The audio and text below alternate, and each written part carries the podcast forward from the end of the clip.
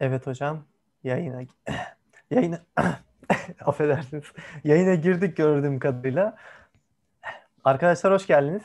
Ee, bugün çok değerli hocam ama yani gerçekten çok değerli hocam. Çok yani samimiyetle hocama e, hani yıllardır e, Bilkent'te tanıştığımdan beri çok sevgi ve saygı duyuyorum. İlker Aytürk hocamı ağırlıyoruz sonunda. Belki de e, ilk ağırlamamız gereken isimlerden biriydi bu hararet yapısı olarak. E, hocam hoş geldiniz. Saltık, sağ ol.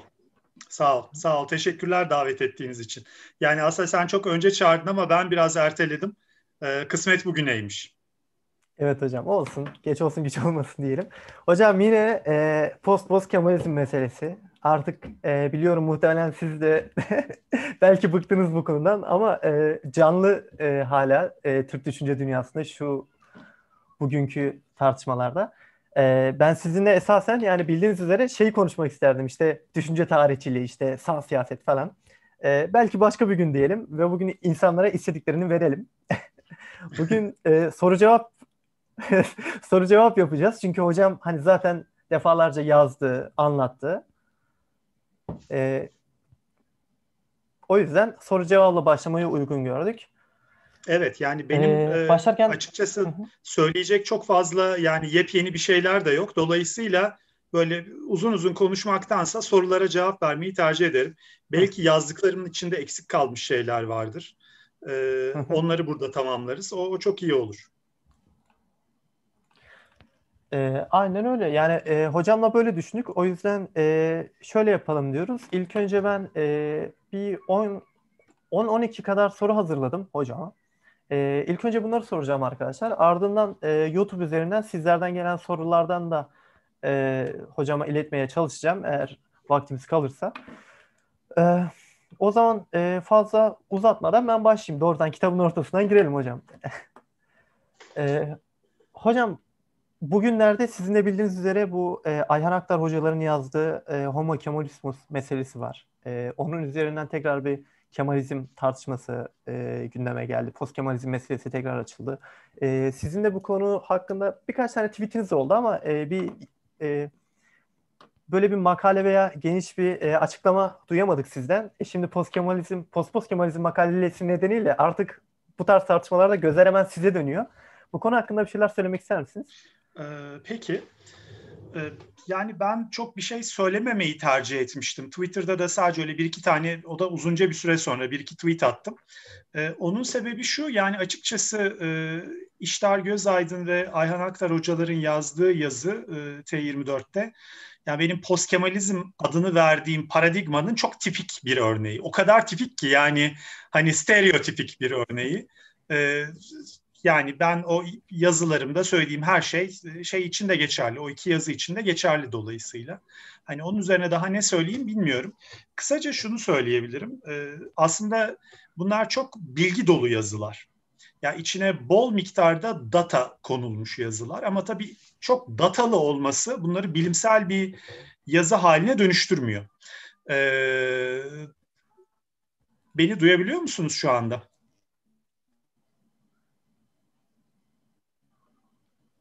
Duyabiliyor musunuz evet, Saltuk? Çünkü senin duyuyorum. görüntün dondu pardon. Ee, yani içerisinde çok bol miktarda data olması bu makaleleri e, e, bir e, bilimsel bir makale haline dönüştürmüyor. Çünkü polemik tonu o kadar baskın yazılar olmuş ki bunlar. Şimdi içlerinde çok enteresan şeyler de var. Mesela Zürher'in pek kimsenin fark etmediği ve kullanmadığı bir makalesini kullanmışlar. Bu e, yıllar önce European Review'da çıkmış bir makale. Bence çok kıymetli bir makale. Benim Bilkent'teki Türk siyasi tarihi dersini alan bütün öğrencilerim o makaleyi bilir. Zorunlu okumadır ve e, yani bir buçuk iki saat onun üzerine konuşuruz. Bu e, bir prosopografi çalışması biliyorsunuz. Yani aslında Zürher kimsenin yapmadığı bir şey yapıyor. Herkesin konuştuğu bir hayalet var. Kemalist elitler diye. E, bunlar kimdir, nedir, kaç kişidir, nasıl belirlenir? Bu, bu belirtilmiyor. Ve Kemalist elitler aşağı, Kemalist elitler yukarı konuşulur. Zürher diyor ki buna bir tanımlayalım ve adını koyalım. Kimler bu insanlar? Onun bir tanımı var ve çok daraltan bir tanım açıkçası. Diyor ki bence Kemalist elitler erken Cumhuriyet döneminde Mustafa Kemal hayattayken e, Türk siyasetinde karar alma mekanizmalarında etkili olabilen kişiler. Bunlar kim? Cumhurbaşkanı, e, meclis başkanları, genelkurmay başkanı, e, o dönemki hükümetler, şimdi tam sayı hatırlayamıyorum, 13 hükümet mi var Atatürk döneminde? Ve bunların arasında da yani bir, bir hükümette marif vekilisiniz, öbüründe adliye vekilisiniz. Hani acayip bir sayı da değil. Bir de tabii ki şey, e, mutat zevat. Yani Atatürk'ün sofralarının değişmez karakterleri. Bunları topladığında ortaya böyle bir 35 mi 40 kişi mi ne çıkıyor? Çok büyük bir sayı değil. Diyor ki işte bunlar Kemalist elitlerdir. Ve onlar üzerine bir prosopografi çalışması yapıyor. Bence çok kıymetli işte. Yaşlarına göre bakıyor. Hepsi de bir 10 yılın içinde doğmuşlar. Cinsiyete bakıyor. Herkes erkek. Ondan sonra eğitim durumlarına bakıyor. Hepsi yüksek okul mezunu. Harbiye, tıbbiye, mülkiye. E, aralarında tek bir medrese mezunu bile yok. Birisi sorarsa bu konuya dönmeyi çok isterim. Niye Kemalist elitler arasında medreseli kimse yok diye. Ondan sonra başka ne var? Çok önemli bir konu. Nerelerde doğdular? Değil mi? Ve şey ortaya çıkıyor. Üçte biri Rumelili, beşte bir kadar İstanbul, beşte bir e, Batı Anadolu yani Ege bölgesinin kıyıları ve adalar.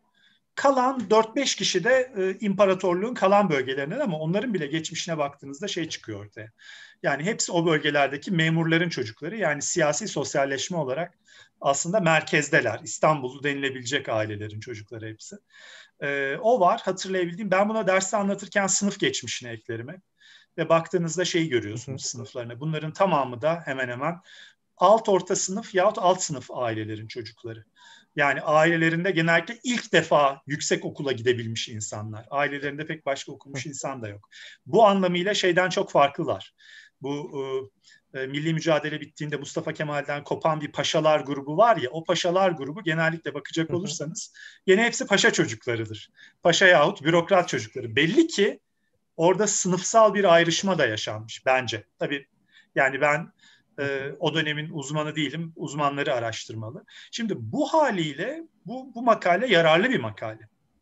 Bu, bu insanların geçmişine bakarak erken cumhuriyet hakkında pek çok şeyi söyleyebiliriz. Mesela niçin her şeyi her şeye güvenlik penceresinden baktıklarını görebiliyoruz. Çünkü neredeyse yarısı bu insanların 1923 itibariyle muhacir konumundalar. Yani vatanlarını kaybetmişler. Osmanlı'nın o doğdukları toprakları Türkiye Cumhuriyeti'nin içinde değil artık. E, bu insanlar tabii ki hayata böyle bakarlar. Bu insanlar İstanbul'da yani düşman zırhlısı gördüler. Sokakta yürüyen İngiliz asker gördüler. Biz görmedik. E, o güvenlikleştirme politikalarını anla, yani haklılaştırmıyorum, anlayabiliyorum. Yani onu aslında o şekilde koymak lazım. Fakat makalede İşler Gözaydın ve Ayhan Aktar'ın yaptığı şey e, benim görebildiğim kadarıyla bu Zürher'in çok dar bir şekilde ve bence doğru bir şekilde dar tanımlıyor. Kemalist elitler kavramını. Onlar bunu genişletmek eğilimindeler. Yani Homo Kemalismus denilen grubu çok büyük bir grup olarak anlatıyorlar gibi anladım ben. Ee, o konuda onlara tabii katılmıyorum.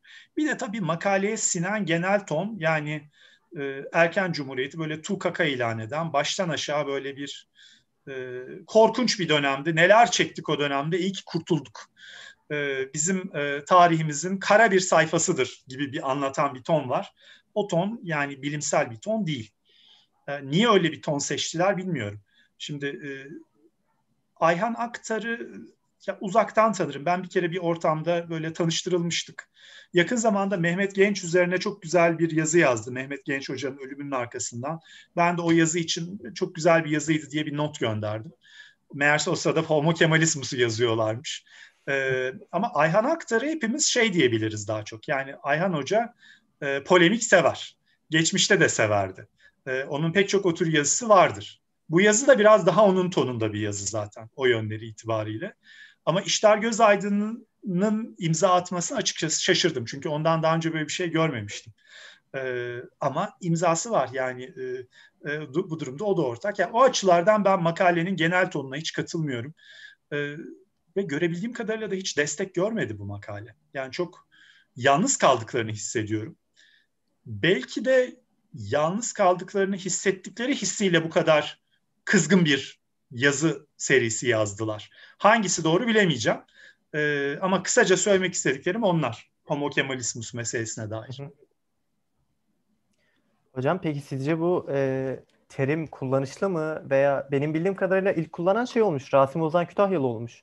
Bir gazete yazısında ondan gördüm. Onun ardından makalelerde ve burada kullanılıyor. Sizce kullanışlı mı? İkinci olarak Vallahi e, benim gördüğüm aynı kadarıyla yöntemle... Saltuk pardon. Benim duyduğum kadarıyla evet. ondan önce de kullanılmış. Hatta galiba 2000'lerin başında Ayhan Aktar kullanmış gene. Ee, hmm. Ama daha önce kim kullanmış onu bilemeyeceğim. Ee, 2003-2004 gibi şimdi bir yerde bir arkadaş söyledi. Ee, gene Ayhan Aktar bu terimi daha önce kullanmış. Muhtemelen Rasim Ozan Kütahyalı ondan görüp kullanmış olabilir. Olabilir hocam. Doğrudur. Peki hocam e, aynı yöntemle homo post Kemalismus diye bir cevap sizce verilmeli mi yoksa bu yöntem mi yanlış hepten? Yani homo post Kemalismus demek istiyorsan diyebilirsin tabii ki. Yani post Kemalist, benim post Kemalistler dediğim şeye sen Latince bir ad takabilirsin. Tabii yani Latince'de inflection meselesi nasıl oluyor bilmiyorum. Yani nasıl çekilir homo post Kemalismus? Şimdi Hı. Latince'nin kafasını gözünü yarmayalım. Bence post Kemalistler demek yeterli.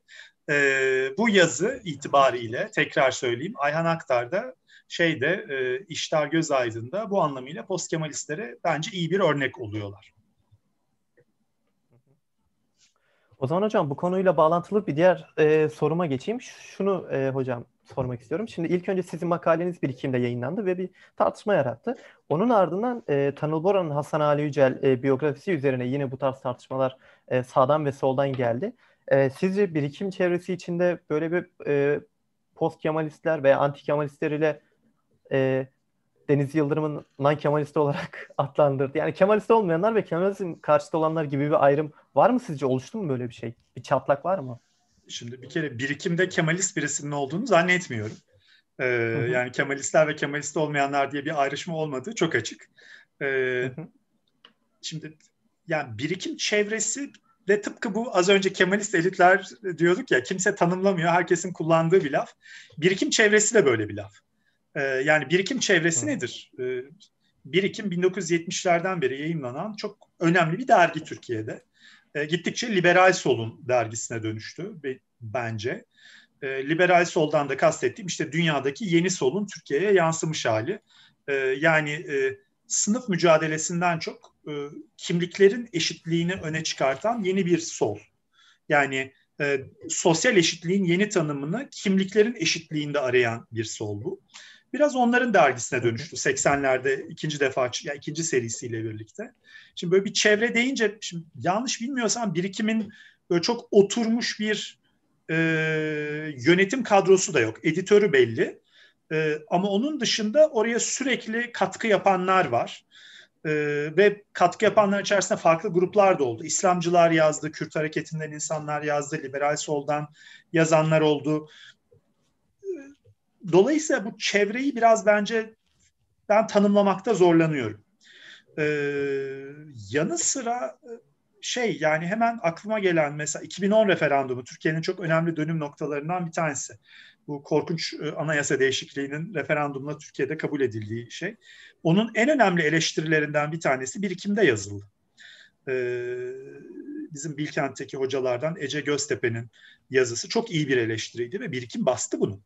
2010 referandumunda. Yani dergide e, referanduma destek verenler de vardı ama kategorik olarak biz karşı çıkanları bu dergide yayınlamıyoruz diye bir tutumları yoktu anladığım kadarıyla.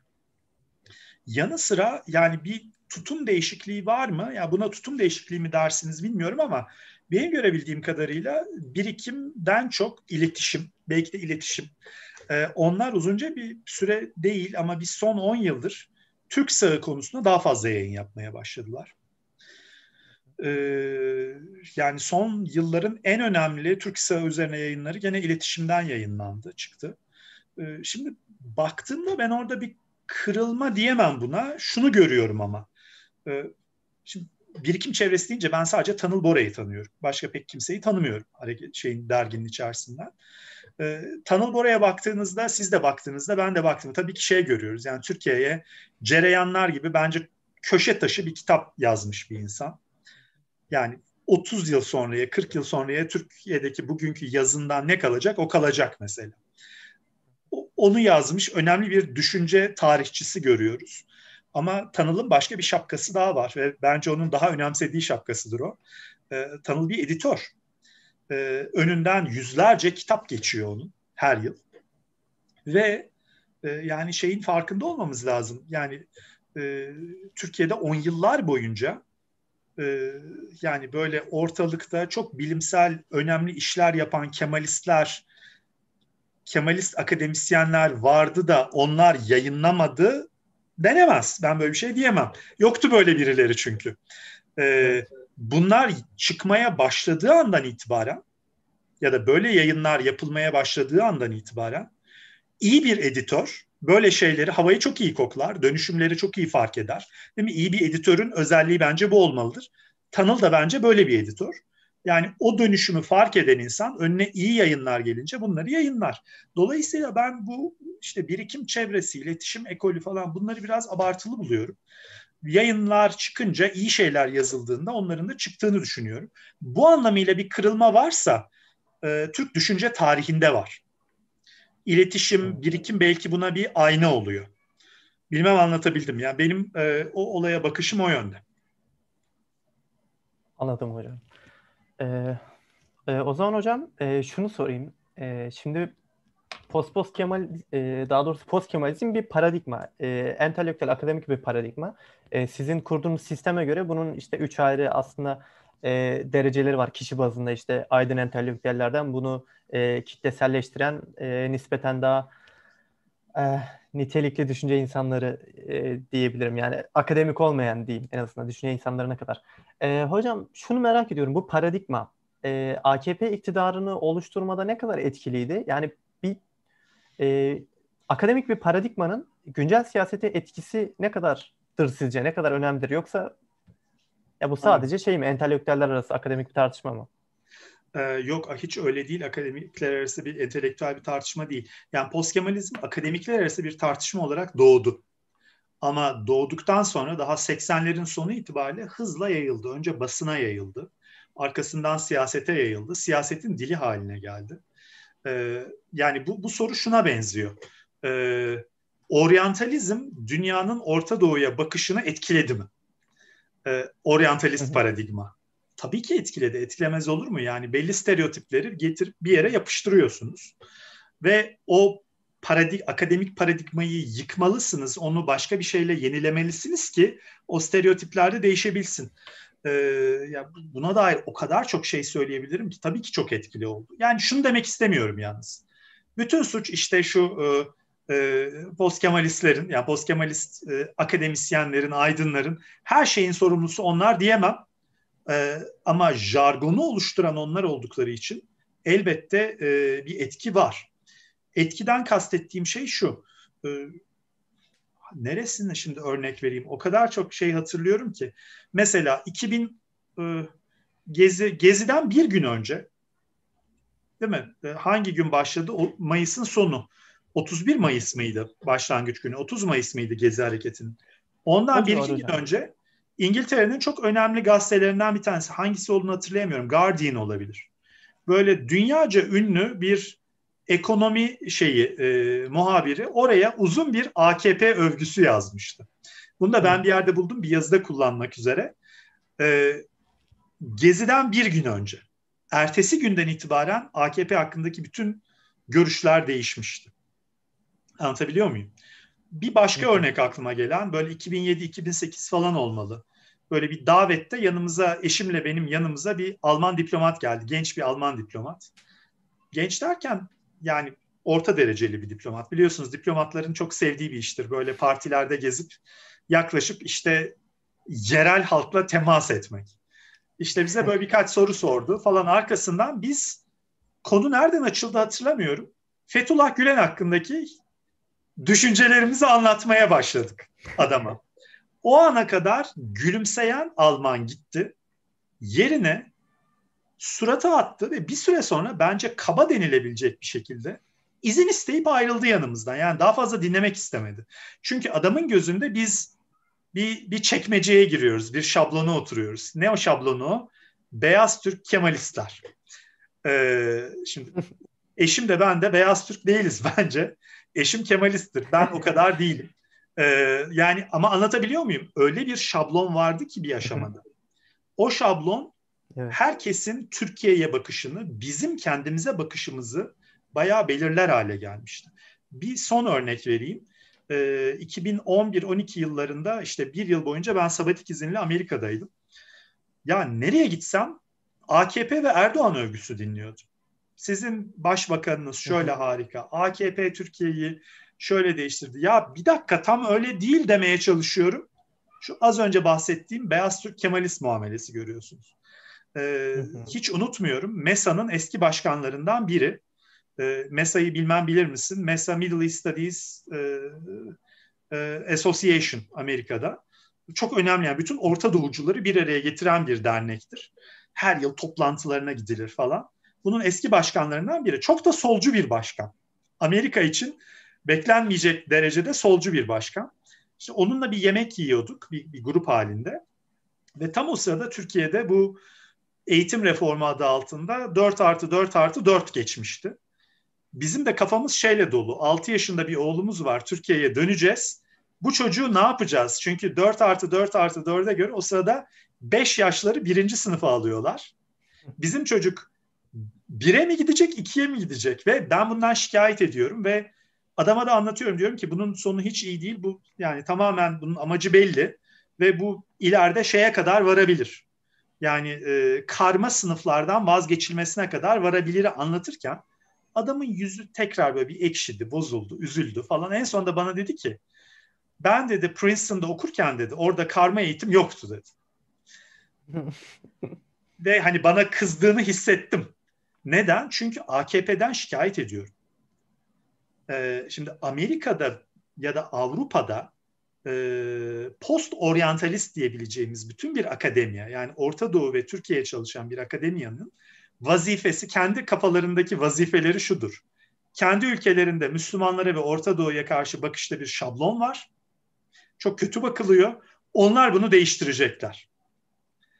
Dolayısıyla AKP hakkında eleştirel bir şey söylenmesi canlarını sıkıyordu. Ve ben, ben şey demek zorunda kaldım ya ben hani bir Türkiye vatandaşıyım ya kendi hükümetimi eleştirebilirim hakkım var buna. Hani siz te, tamam hani Amerika'da eleştirmeyin ama ben eleştiririm. Bakış biraz böyle bir bakıştı. Ve bu bakışı oluşturmada post Kemalizmin bence çok büyük bir etkisi oldu. Anladım hocam. Hocam bunu esasında ben e, şunun için sormadım. E, şey diye değil yani. Ah, işte AKP'yi başımıza getirdiler bu post Kemalistler falan demek için değil. E, esasında e, niyetimi de açıklayayım hocam. Şunun için. E, ben daha çok e, bu işte kitlesel işte örgütlere, eylemsel şeylere katılmaktan ziyade teori çalışmayı çok önemsiyorum kişisel olarak ve yani yakın arkadaşlarıma da bunu öneriyorum ama şey diye tepkiler gelebiliyor. Yani teorinin çok bir önemi yok. Bir aktif bir şey yapmadıktan sonra. Sen üst düzey teorilerde e, dolaşıyor olabilirsin ama halka bunu anlatamıyorsun veya yani bunun bir önemi yok. Hani önemli olan bugün çıkıp pankart kaldırmak gibi. Onun için ben e, şeyi merak ettim. Hani bir paradigma e, ne kadar etki edebilir Türkiye veya dünya siyasetine diye. Sanırım cevabımızı da almış olduk. Yani bence çok etkiliydi. Ee, hocam o zaman bu anlattıklarınızla bağlantılı o, olarak biraz atlayarak gidiyorum sorularımı. Ee, şeyi sorayım. Ee, anlattığınız gibi bu post Kemalizm meselesi özellikle uluslararası arenada hala çok canlı. Ee, ve siz e, bu makaleyi Türkçe yazdınız ve tartışmalar Türkçe gidiyor. Ee, İngilizce böyle bir yayın yapmayı düşünüyor musunuz veya ya böyle bir şey var mı aklınızda? Ee, çok enteresan bir şey oldu. Ee, ben bu makaleyi yazdıktan sonra, ilk makaleden bahsediyorum, 2015'teki makale. Ee, beni o zamanlar ODTÜ'de bir derse çağırdılar, bir konuşma yapmaya. Orada bir Türk-Alman master programı var. O programda işte öğrencilere bir konuşma yapmak için çağırdılar. Ben de makaleyi sundum. Hiç haberim yoktu. Orada bir Amerikalı bir öğrenci varmış. Ee, aradan böyle yıllar geçti. 2019'da olmalı. Bir gün bu öğrenciden ben bir mesaj aldım. Ee, yani 3 ya da 4 yıl sonra. Ee, tabii artık öğrenci değil, çoktan mezun olmuş e, şey e, diyen ya ben o zamanlar bu makaleyi dinledim sizden çok ilgimi çekti. Oturdum okudum. Çok da iyi Türkçesi bu arada. Şey ben bunu çevirdim diye bir, bir mesaj geldi bana İngilizceye. Çok güzel. ya biz bunu ne yapabiliriz? dedi. E, tam pandemiden bir süre önce şimdi tam zamanını hatırlayamıyorum. 2019'un son günleri olabilir. Araya biraz pandemi falan girdi. Şey e, yani şunu biliyorum. Amerika'da takip ediliyor bu post Kemalizm tartışması. Fransa'da ve Almanya'da takip ediliyor. İngiltere'de pek Türkiye çalışan insan yok gibi hissediyorum. Orayı bilemiyorum o yüzden. Ee, şey teklifi geldi. Bir e, European Journal of Turkish Studies diye bir dergi var. E, o dergi bu, bu e, makale etrafındaki tartışmadan birkaç makaleyi çevirip topluca yayınlatmayı düşünüyor ve ben de bu şeyi dedim ki yani bu hazır var zaten. Yani çevirisi sizin diğerlerini çevirtmeniz lazım. Ee, yani European Journal of Turkish Studies'de çıkacak.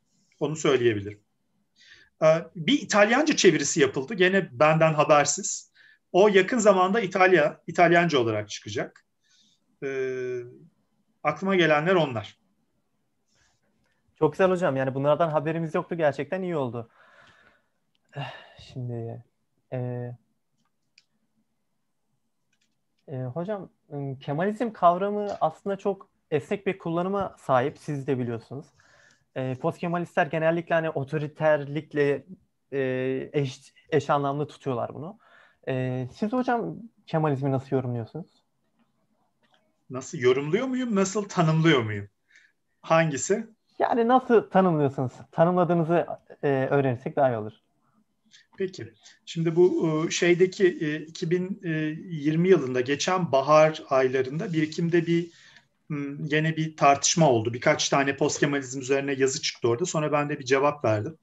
Orada ben aslında biraz Kemalizm üzerine düşüncelerimi anlattım. Ama kısaca şöyle söyleyeyim.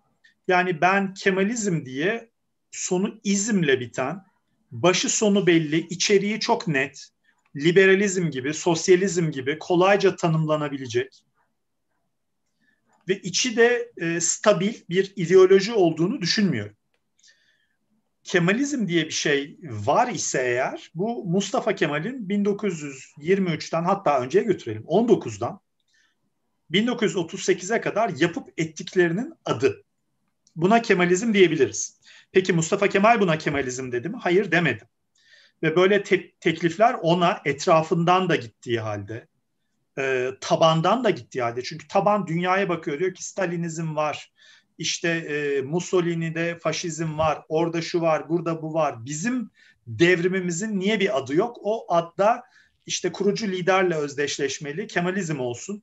Tabanda bir Kemalizm isteği var ve bunlar duyuluyor. Atatürk'ün yakın çevresinden de ya bunun adını koysak diyenler var. E, Fahri Rıfkı anlatıyor. Donarız demiş. İstememiş yani açıkça buna bir ad koymak istememiş. Gerçekten de baktığımızda şeyi görüyoruz. Mustafa Kemal'in bazı politikalarının dönemsel olarak değişiklikler gösterdiğini görüyoruz. Mesela iktisat politikası değişiyor. Ee, bu çok açık. Dış politikada büyük bir değişiklik yok. Çok dikkatli bir politika var. Real politiğe dayanıyor. Ee, orası daha stabil mesela. Ama mesela milliyetçilik tanımı o kadar net değil bence. Bence Türkiye'deki milliyetçilik çalışmalarının başlıca problemlerinden biri hatta post Kemalist milliyetçilik çalışmalarının başlıca problemlerinden biri şey sanki bu dönemde çok berrak, çok böyle sanki tık tık tık yazılmış bir millet tanımı varmış gibi hareket etmeleri ve onu eleştirmeleri. Halbuki onda da ben değişiklikler görüyorum zamana göre. Ee, bu farklılıklara bakınca e, yani Kemalizm Atatürk'ün döneminde yani 19'dan e, 38'e kadar bir şey e, yıkılan bir devletten sonra hayatta kalma refleksinin adı bence. Bir ideolojiden daha çok. Şimdi başka refleksler de var. Ne var? Mesela işte üç tarzlı siyaset var o dönemin meşhur. Değil mi? Ee, başkaları da var. Yani batıcılık var. Yani batıcılar şey biz yani külliyen değişmeliyiz diyenler. Külliyen hiçbir şey kalmamalı. Sıfırdan yeni baştan yapılmalıyız. O kadar batılılaşmalıyız diyenler. İslamcılar var. Biz geçmişte başarılı olmuştuk. Niye başarılı olmuştuk? İşte İslam kuvveti, altın çağın bize verdikleri ondan uzaklaştık, bozulduk, ona geri dönelim diyenler. Milliyetçilik var. Değil mi? Ee, ama milliyetçilerin de yani onların içerisinde de görüşler farklı. Bir e, etnik milliyetçi bir ekol var. Özellikle Rusya'dan gelenlerin getirdiği. Ee, onlar çünkü biraz etnik milliyetçiliği daha çok vurguluyorlar. Neden? Yani Anadolu dışındaki Türkçe konuşanlarla da bir bağlantı kurabilmek için etnisiteye vurgu yapmak lazım. Bir de Gökalp'in biraz daha temsil ettiği hani ben neysem oyum Fransız ekolü e, gibi. Orası da çok net değil. Mustafa Kemal bunların içerisinden bir şey çıkartıyor. Bir e, yeni bir amalgam çıkartıyor. O amalgam da şu. Mustafa Kemal'in batıcı görüşleri var. Değil mi? Fakat bir yandan da tamamen sıfırdan batılılaşmaya izzeti nefsi, gururu izin vermiyor. Yani Mustafa Kemal'in çok milliyetçi bir tarafı var çünkü. Ee, ve o anlamıyla milliyetçilikle batıcılığı iç içe geçiştirerek yeni bir reçete çıkartıyor. Ee, bu reçete bence uzun vadede Kemalizm diyebileceğimiz şey. Ee, yakın zamanda kaybettiğimiz ünlü bir bestecimiz var. Çok ayıp oldu. Şu an adı aklımdan çıktı. Onun herkes besteleriyle tanır. Ee, birkaç tane de önemli Türkiye'de modernleşme ve kültür politikası üzerine kitapları da var. Bir kitabının başlığı çok önemli. Türk kalarak modernleşmek diyor. Ee, bence Atatürk'ün yapmaya çalıştığı şey tam olarak o. Türk kalarak modernleşmek. Ee, ama Atatürk'ten sonra Kemalizm var. Şimdi 40'lar dönemi mesela e, Seçkin Çelik'in e, doktora tezinde çok ayrıntılı olarak çalışıldı. Umarım yayınlanır. O, o çok önemli bir çalışma. E, 1950'lerde bana sorarsanız Celal Bayar da Kemalist. E, yani Adnan Menderes'in de yani yaşam tarzı olarak, hayata bakış olarak yani çok popülist, merkez sağ bir siyasetçi olduğuna şüphe yok. Ama hayat tarzı olarak yani Cumhuriyet'in kurucu elitlerinden bir farkını ben pek göremiyorum. 60'lara gelince biraz hikaye değişiyor. 60'larda Kemalizm gittikçe çoğullaşıyor. Bir kere demokrasi konusunda yollar ayrılıyor. 60'larda bir e, Kemalizmle demokrasiyi telif etmek isteyen, bağdaştırmak isteyen bir ekol var. O CHP'nin temsil ettiği ekol. Aslında CHP bunu ta 40, 45'ten beri temsil ediyor. Değil mi İsmet İnönü? İsmet İnönü şey fikrinde e, muasır medeniyet seviyesi dediğimiz şey demokrasidir. Bundan vazgeçmeyeceğiz. Bu Kemalizm budur. Demo, yani Atatürk'ün yolu da budur diyen bir ekol. Onun karşısında Kemalizme sağa çekmek isteyenler var. Değil mi? Turan Feyzioğlu'nun temsil ettiği ama daha sonra bunların sayısı artacak. O dönemin hiç çalışılmamış böyle bir grup eliti var. Ee, Nihat Erim var, e, Naim Talu var, e, Ferit Melen var, e, Sadi Irmak var. E, sayın daha başka pek çok böyle önemli isim var. Bunlar çok açıkça sağ Kemalistler. Ömrün ilerleyen zamanlarında e, şey öyle. E, a, e, Fail Rıfkı Atay öyle. E, bir de demokrasi adına pardon Kemalizm adına demokrasiden tamamen vazgeçmeyi önerenler var. Bunlar asker içinde biraz örgütlü ve güçlü. Bir kısmı bunların yöncü, yön hareketi içindeler. Bir kısmı ise e, yön hareketi içinde değil. Yani Talat Aydemir. Bir, bir, benim bir e, öğrencim bu konuda yeni çok enteresan bir çalışma yaptı. E, orada da görüyoruz işte Emin Aratlar, Faruk Güven Türkler ve diğerleri bunlar açıkça şey fikrindeler. Türkiye'de Kemalizmin, modernleşmenin kök salabilmesi için siyasetçilerden kurtulmak zorundayız. Çünkü siyasetçi dediğimiz adamlar hep kendi partisini düşünür. Birbirleriyle kavga ederler, klientelistik ilişki kurarlar. Bunlar Türkiye'ye yaramaz. Türkiye'nin ihtiyacı olan demokrasisiz Kemalizmdir. Yani Kemalizmin antidemokratik bir versiyonu. Şimdi orada yollar gördüğünüz gibi ikiye üçe bölünüyor bir anda. E onun üzerine tabii 80 darbecileri gelecek. Bunlar sağ Kemalizmi çok ileri bir uca taşıyacaklar. Sonrasında biliyorsunuz hepinizin yaşamlarıyla bir şekilde örtüştü post Kemalizm ve günümüzde ilk defa e, son 7-8 yıldır Kemalizm 1920'lerden beri hiç olmadığı yeni bir kimliğe büründü. Hep bir şeydi değil mi? Bir establishment ideolojisiydi e, Kemalizm. İlk defa bir muhalif ideolojiye dönüştü. Bu anlamıyla yani değil mi? E, o konuda gene birikimde çok güzel bir makale çıkmıştı. Nasıl stadyumlarda protesto adına İzmir Marşı'nın söylendiği hakkında. İzmir Marşı'nın bir protesto enstrümanı haline gelmesi değil mi? Yani post Kemalistleri böyle e, ters döndürecek bir şey bu. Hiç alışık olunmayan şeyler. Atatürk'ün bir protesto enstrümanı haline gelmesi. Bunlar yepyeni bakışlar. Yani Kemalizmin Türkiye'de görünüşe göre şeyi bitmedi. Ee, hikayesi hiç bitmemiş durumda. Yeni anlamlar yüklenerek devam ediyor. Ee, ben hocam bu konuda anlattıklarınızdan size gelecek olan eleştirileri bildiğim için şimdiden size ileteyim. Siz onlara cevap vermiş olun yayında. Size şunu diyecekler hocam işte Atatürk Kemalizmi kabul etmedi dediğinizde Atatürk'ün el yazısı var. O kendisi yazmış işte CHP e, tüzüğüne onun döneminde girmiş Kemalizm vesaire diyecekler hocam. Buna nasıl cevap vermek istersiniz? Yani e, girmiş de yani nerede yani aynı şeyi söyleyeceğim. Bunu geçen yıl makalede yazmıştım. Yani e, CHP'nin kendisini özdeşleştirdiği sembolleri var. Değil mi? Mesela altı ok. Her tarafta altı ok var. Şimdi Mustafa Kemal gerçekten böyle başı sonu belli, içi stabil, çok iyi tanımlanabilir bir ideoloji kurmak isteseydi, adını da Kemalizm koymak isteseydi bunu yapamaz mıydı? Kim durdurabilirdi? Yani bunun için işte kaçıncı kongreydi? 35 mi 36 mı şimdi yılını hatırlayamıyorum.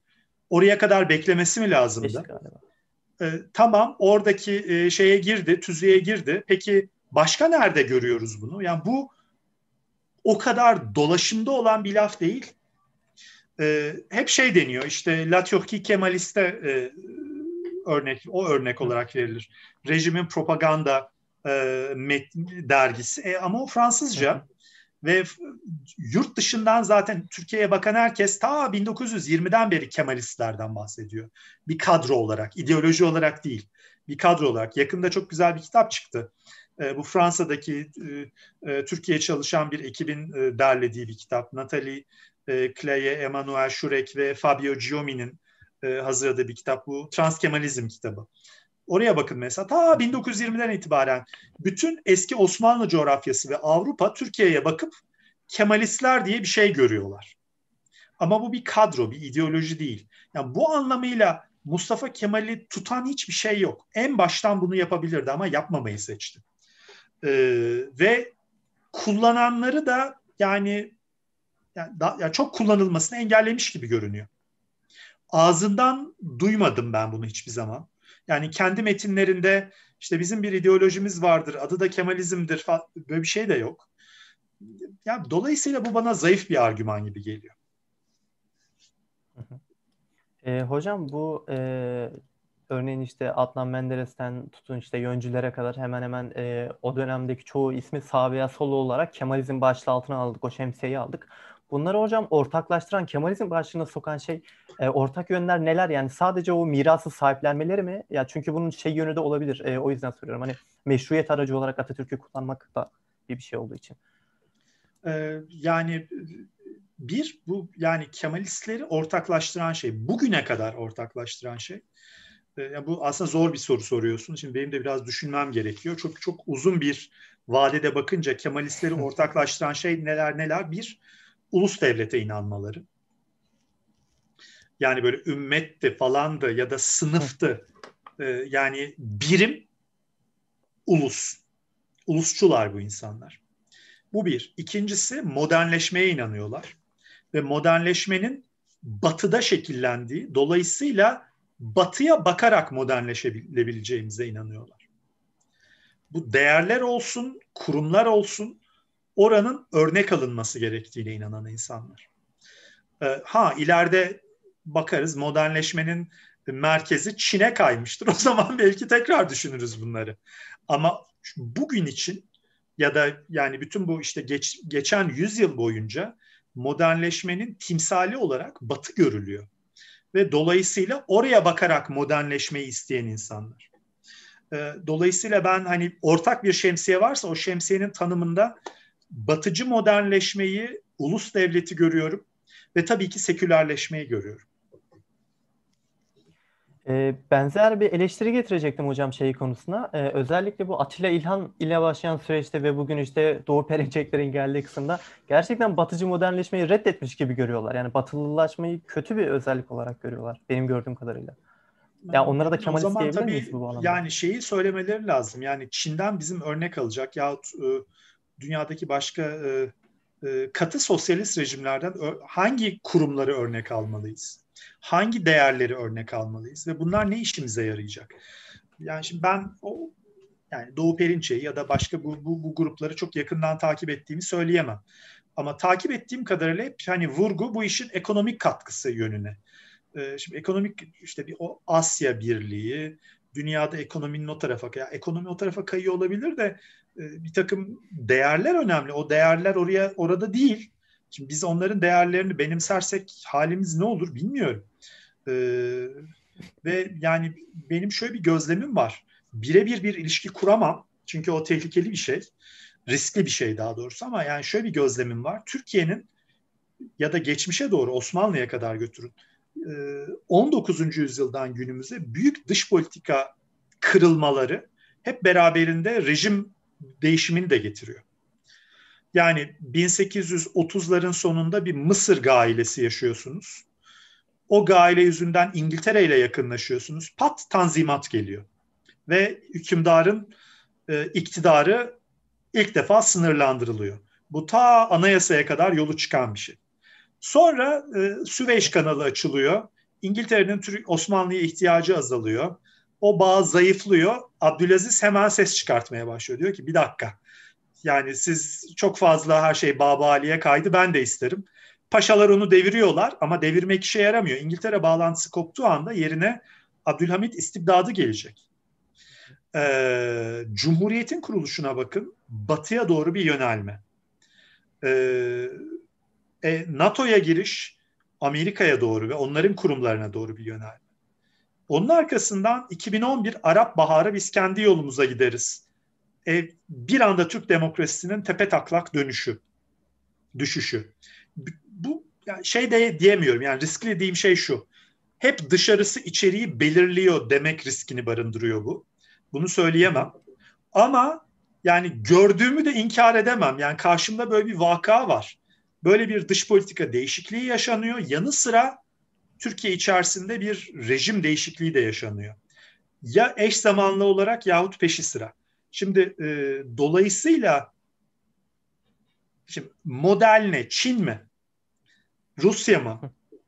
Tek başımıza kalmak mı? Bunların demokrasimiz üzerindeki etkilerini yaşayarak son 10 yıldır gördük. Yani bunun üzerine ben artık daha ne diyeyim bilmiyorum. Dediğiniz gibi hocam hani şu an düşününce e, bana da şey enteresan bir vaka olarak geldi. Batılılaşma karşıtı hatta hepten batı kültürü karşıtı ve otoriter ama aynı zamanda kendini Kemalist olarak tanımlayan bir grup var şu an karşımızda. İşte o var. Perinçekler ve onların öncesi. Ulusalcılar ee, var. Yani batıya hocam. karşı çok şüpheli bakan ulusalcılar var. Ee, bunlar yeni ekoller. Türkiye'de düşünce tarihinde, Türk siyasetinde yeni doğ yani yeni doğmuş derken 90'lardan itibaren ortaya çıkmış hareketler. Evet varlar. Doğru. Yani e, aydınlıkta çıkan bir yazı vardı hocam. E, iki e, şeylik bir seri olarak çıktı. E, Mehmet Ulusoy'un yazısıymış. Ya o benim aklıma gelir hep böyle şeylerde. Ya çok utanç verici bir yazı. 2017 yılında çıkmış hocam. Batı'nın çöküş alameti olarak eşcinsellik ve Foucault. Mesela hani bu tarz yayınlar yapılıyor aydınlıkta artık. Ve yani bildiğiniz üzere Netflix'in ne kadar zehir olduğuna yönelik yayınlar yapılıyor. Yani enteresan bir yerde kalıyorlar Kemalizm içinde. Yani bir şey diyemiyorum o konuda. Ben bence doğru bir yolda değiller. Bence yanlış söyledikleri. Ama yani bu, bu düşünceleri dile getirmeye hakları var mı? Tabii ki var. Yani e, bütün düşüncelere hayatta başarılar diliyorum. Hmm, o zaman hocam şuraya gelelim. Tamam güzel bir meseleye geldik yine. Ee, biz mesela bu tarz otoriter ve kısıtlayıcı düşüncelere bile özgürlük veriyoruz. Ee, ama onlar başa geldiğinde bize vermeyecek. Bu bağlamda demokrasi problemini çektiğimizde konuyor. Şimdi imparatorluktan e, yeni yeni cumhuriyete geçmiş bir e, devlet ve e, ya aydın elit kadro eliyle geçilmiş bir cumhuriyet var ortada ve halk e, henüz çok bir şeyin farkında değil bizim tarihten bilip öğrendiğimiz kadarıyla. Yani bir halk hareketiyle cumhuriyet kurulmuyor. E, böyle bir toplumda demokrasinin yerleşmesi için ilk önce demokratik vatandaşın yetiştirilmesi gerekiliyor ve bunun için doğal olarak e, otoriter işte öğretmen veya baba tadında bir devlet olması gerekiyor gibi görüyoruz biz Kemalistler. E, post Kemalistler ise e, buna bir eleştiri getiriyor. Yani demokrasi yoktu, işte baskı vardı, kültür politikaları işte E, ya olmamalıydı bunlar. Özgürlükler yoktu şeklinde bir eleştiri var bildiğimiz kadarıyla post-Kemalist paradigmada. Siz bu demokrasi, özgürlük, otorite ilişkisine nasıl bakıyorsunuz?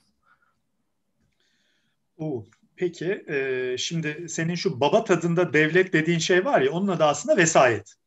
E, şimdi e, vesayet e, siya, Türkiye'deki siyaset bilimi literatüründe çok büyük anlam kaymasına uğramış bir kavram. Ee, uzun yıllar boyunca 50'ler, 60'lar hatta 70'ler boyunca dışarıdan, batıdan Türkiye'ye bakan Türkiye uzmanları yahut siyaset bilimciler hep şey dediler. Ee, Türkiye demokratikleşmede, modern, modernleşme teorisi dediğimiz şey bu. Modernleşmede iyi bir örnek çünkü e, modernleşmeci bir elit Türkiye'de bir vesayet kurdu Vesayet bu anlamıyla onların deyişiyle olumlu bir şey. Türkiye'yi demokrasiye hazırlıyorlar. Arkasından da nitekim 45'ten itibaren demokrasiye adım adım geçtiler. Yani vesayet uzun yıllar yani en azından bir 30 yıl boyunca batıdaki modernleşme literatüründe çok a, e, olumlu anlam atfedilen bir meseleydi, bir kavramdı. Ta ki post-Kemalist paradigmaya kadar 80'lerden itibaren bu değişti. Ve vesayet çok kötü bir şey olarak tanımlandı. Ali Bayramoğlu, Levent Köker, Taha Parla onların yazılarına bakacak olursanız onlar bu vesayet terimini yerleştirdiler ve ilk defa şey anlamını kazandı. E, mandacılar yani Türkiye üzerinde bir manda rejimi var ve bir türlü de Türkiye'nin yakasından elini çekmiyorlar.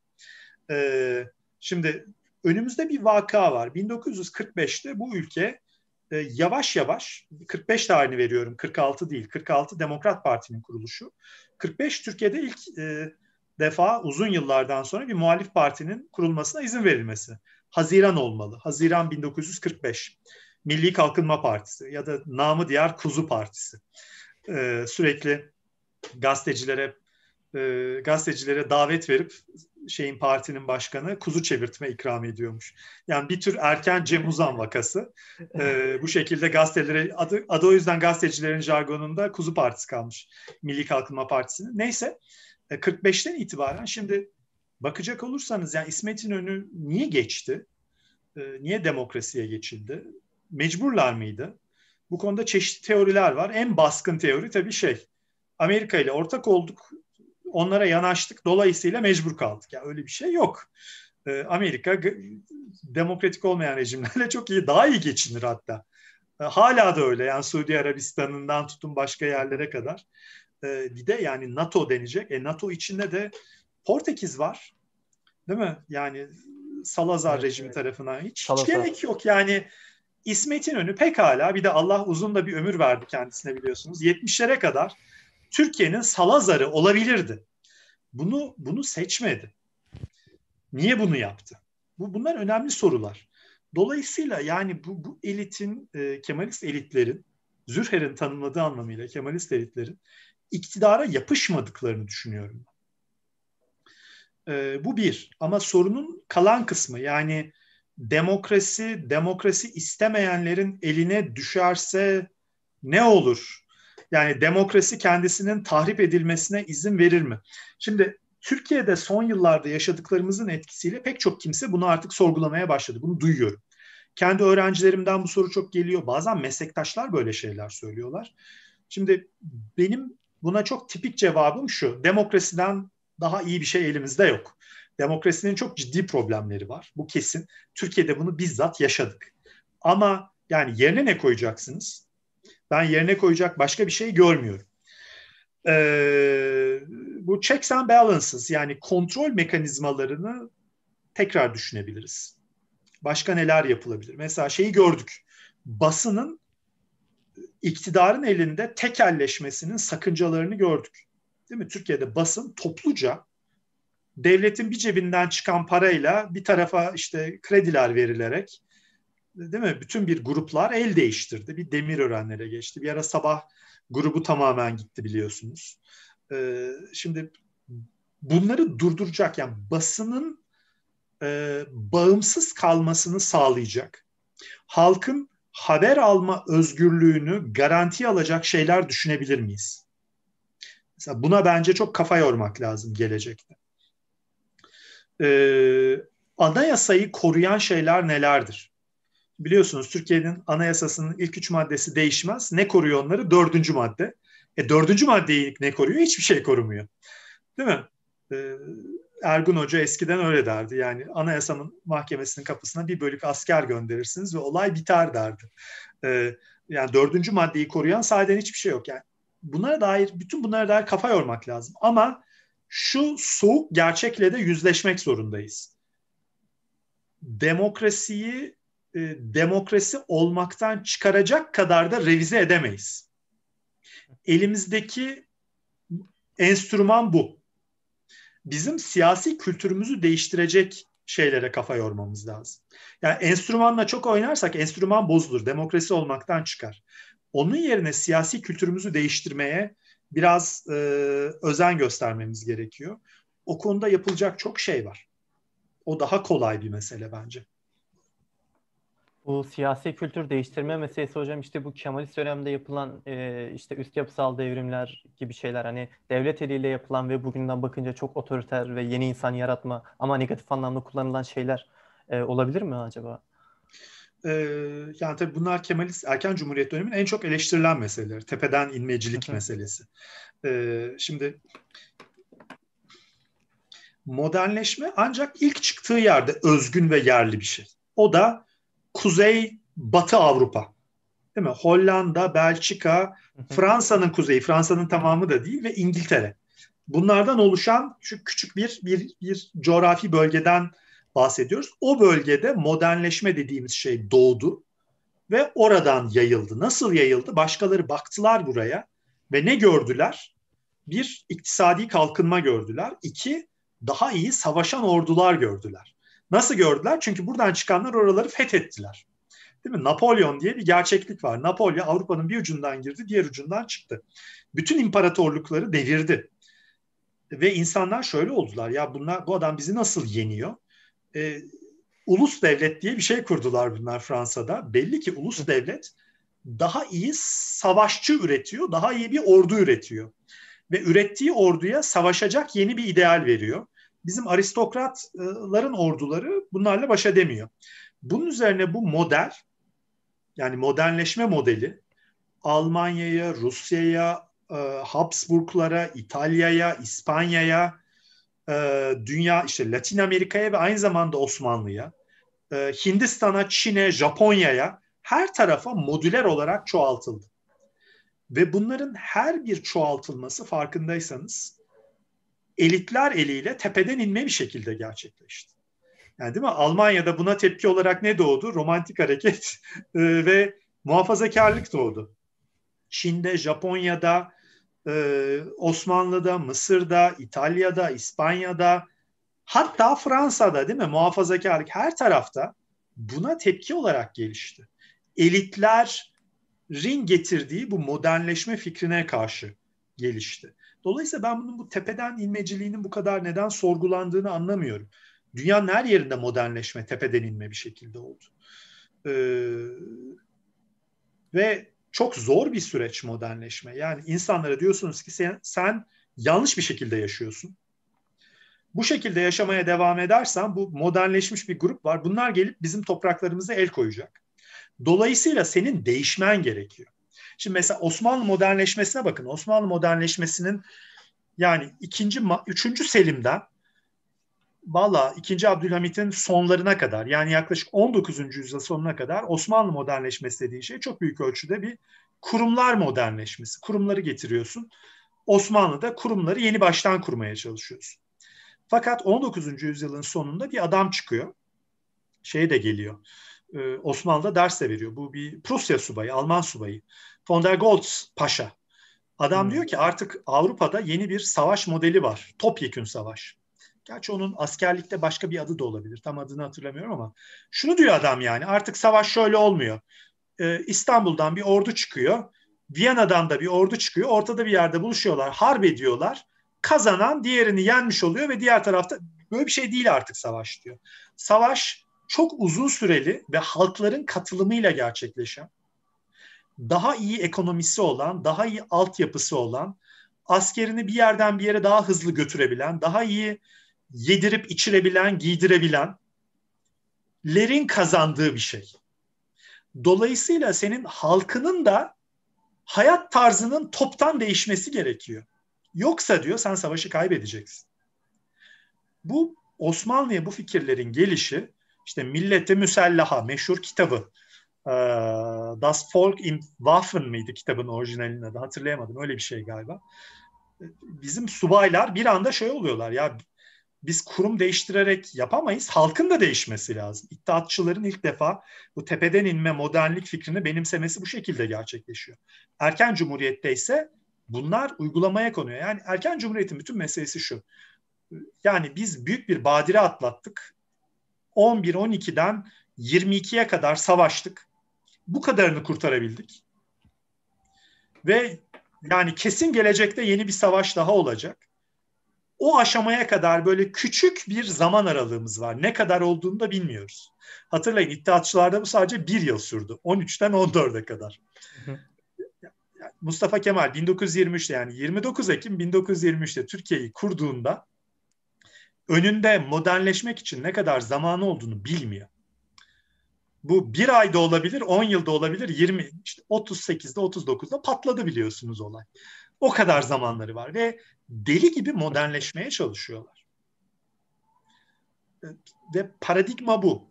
Bir dahaki harbe hazır olmak zorundayız ki yeniden parçalanmayalım. Tabii buna karşı çıkanlar da var. Değil mi? Kadir Mısıroğlu'nun e, e, düşüncesi bu.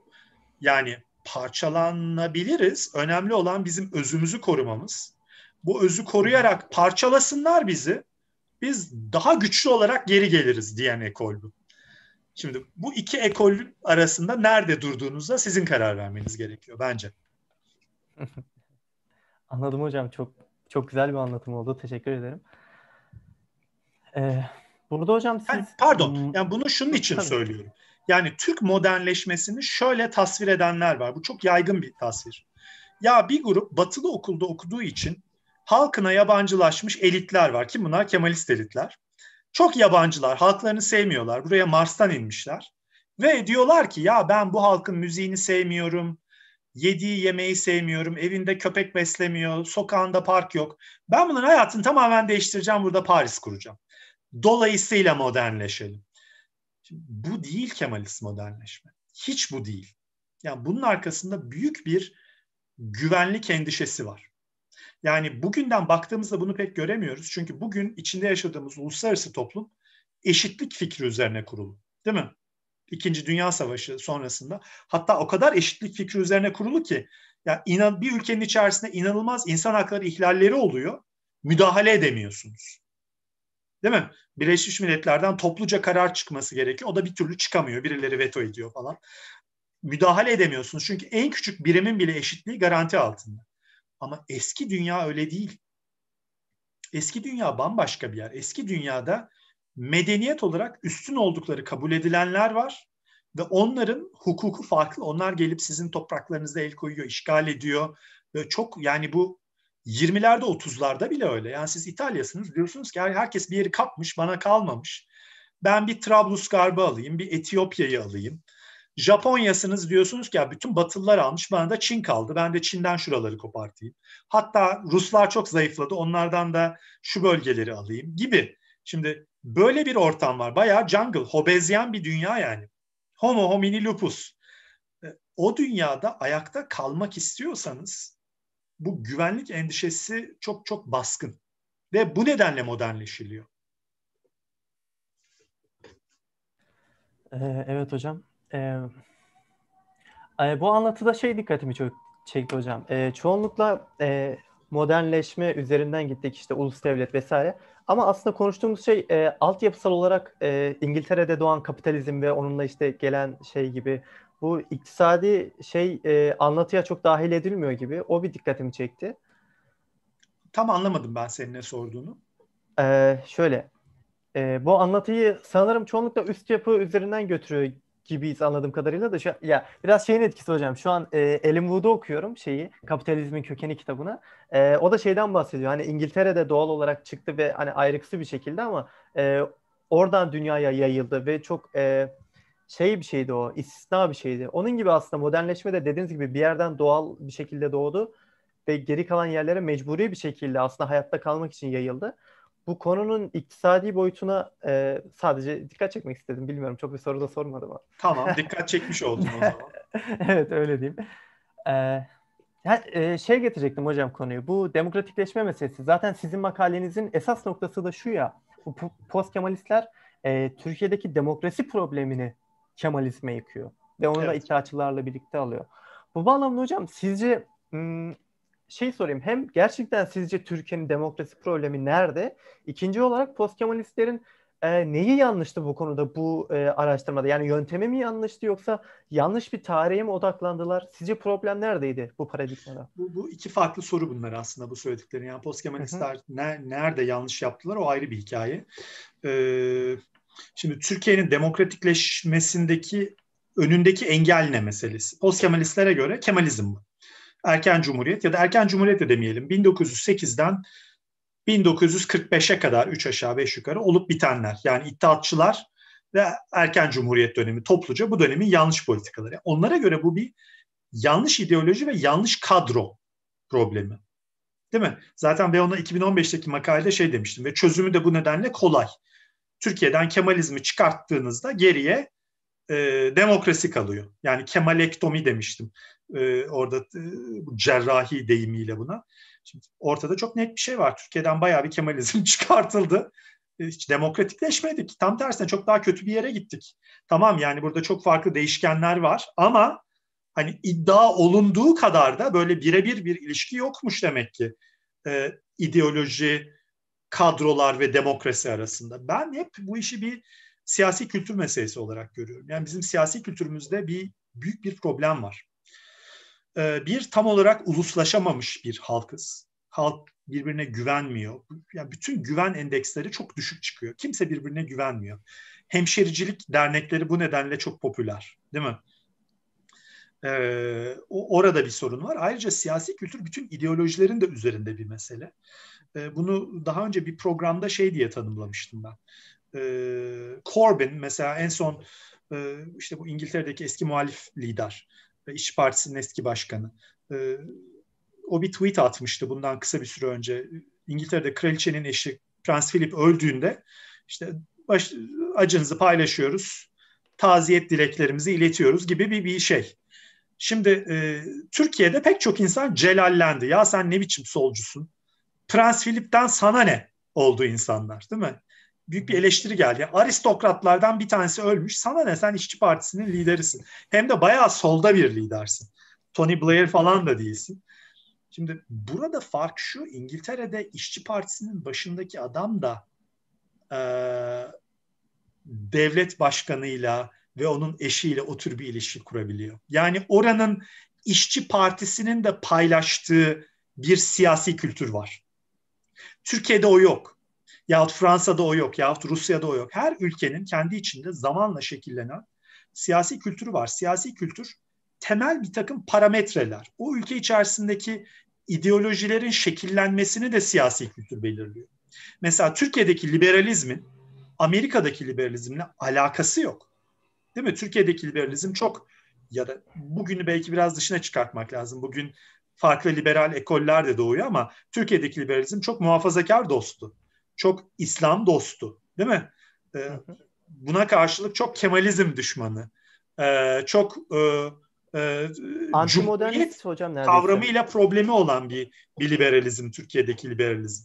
Çünkü siyasi kültür öyle bir şekilde şekillenmiş. Ee, bu anlamıyla ben hep problemi siyasi kültürde buluyorum. Ve onun değişmesi gerektiğini inanıyorum.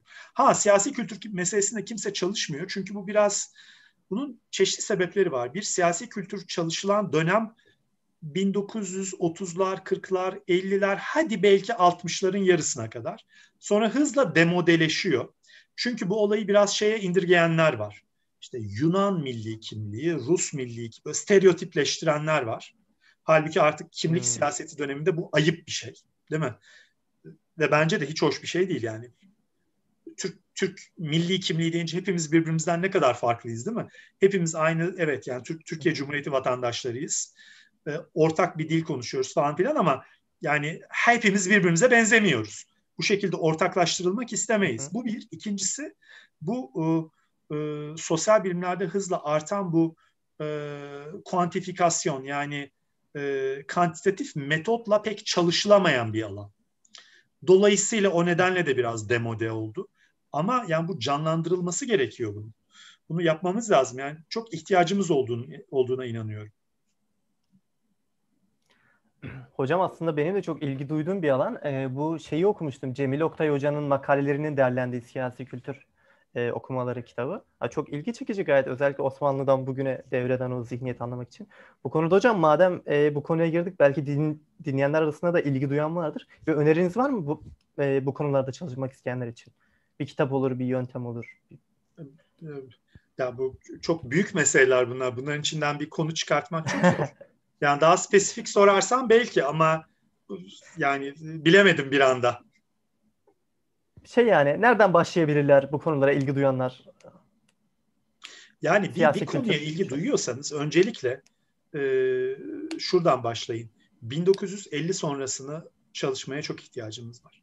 1950'den bugüne kadarki dönem. E, şimdi 1980'lerden bugüne kadarki dönemi siyaset bilimciler biraz çalışıyorlar zaten. Yani harika diyemem. Çünkü siyaset bilimi de gittikçe kantitatif bir yöne gidiyor ve hep böyle çok kantitatif çalışılabilir konular seçiliyor. E, kantitatif çalışamıyorsanız o, o konulara bakan kimse kalmıyor. E, ama yani en azından orada siyaset bilimciler var. Buna karşılık tarihçiler büyük ölçüde geç Osmanlı ile duruyorlar. E, Cumhuriyet'in ilk yılları inkılap tarihçilerine terk edilmiş durumda. İnkılap tarihçileri içinde de onlar ayrı bir ekol oluşturdular. Yani kendi konferansları var, kendi dergileri var, birbirlerine konuşuyorlar. Tarih bölümlerinden kopuklar. Değil mi? Çok büyük bir problem. Şimdi e, aslında inkılap tarihçilerinden çok öğrenilecek şey var. Onların da tarihçilerden ve diğer sosyal bilimcilerden öğrenecekleri çok şey var. Bunları bir araya bir getirebilsek çok güzel şeyler çıkar erken cumhuriyet çalışmaları için. O bir mesele. Üçüncüsü yani Türkiye'de tarihçiler 45 sonrasına kesinlikle bakmıyorlar. Hani o dönem sanki böyle bir tür gazetecilik ya da siyaset bilimcileri, sosyologların işiymiş gibi anlaşılıyor. Ya 2000'ler bile tarih oldu. Yani bunların hepsini çalışmak zorundayız. Ee, bu buralara çok bakmalarını öneririm. Ne çalışılsa yeni olacak çünkü. Bir de tabii benim ısrarla üzerinde durduğum Türk sağı. Çok az şey biliyoruz Türk sağı üzerine. Evet hocam. Ee, bu konuda aslında benim soracak ve öğrenecek çok fazla şeyim var. Tam ilgi alanım ama konuyu dağıtmayayım. Ee, bugün postkemalizmden gidelim hocam. Ee, şey sormuştum. E, bu postkemalistler sizce bu demokratikleşme sorununu ararken e, hani yanlış bir cevaba çıktıklarını düşünüyoruz nihayetinde. Bu e, yöntemde mi problemleri vardı yoksa baktıkları tarihte mi problem vardı hocam? Problem neredeydi? Ee, yani e, postkemalizmin yani farklı aktörleri var. Bu benim Varlık dergisine yazdığım kısa bir yazı var. Ben orada bunu denedim biraz ayrıştırmayı birbirinden. Yani en başta ilk doğduğunda yani bence Şerif Mardin de bir postkemalist, Nilüfer Göle de bir postkemalist. E, bu insanlara baktığımda yani bunların metot açısından bir problemini görmüyorum ben. Ya da yani yanlış bir şey söylemeyeyim. Sofistike bir anlatı kuruyorlar.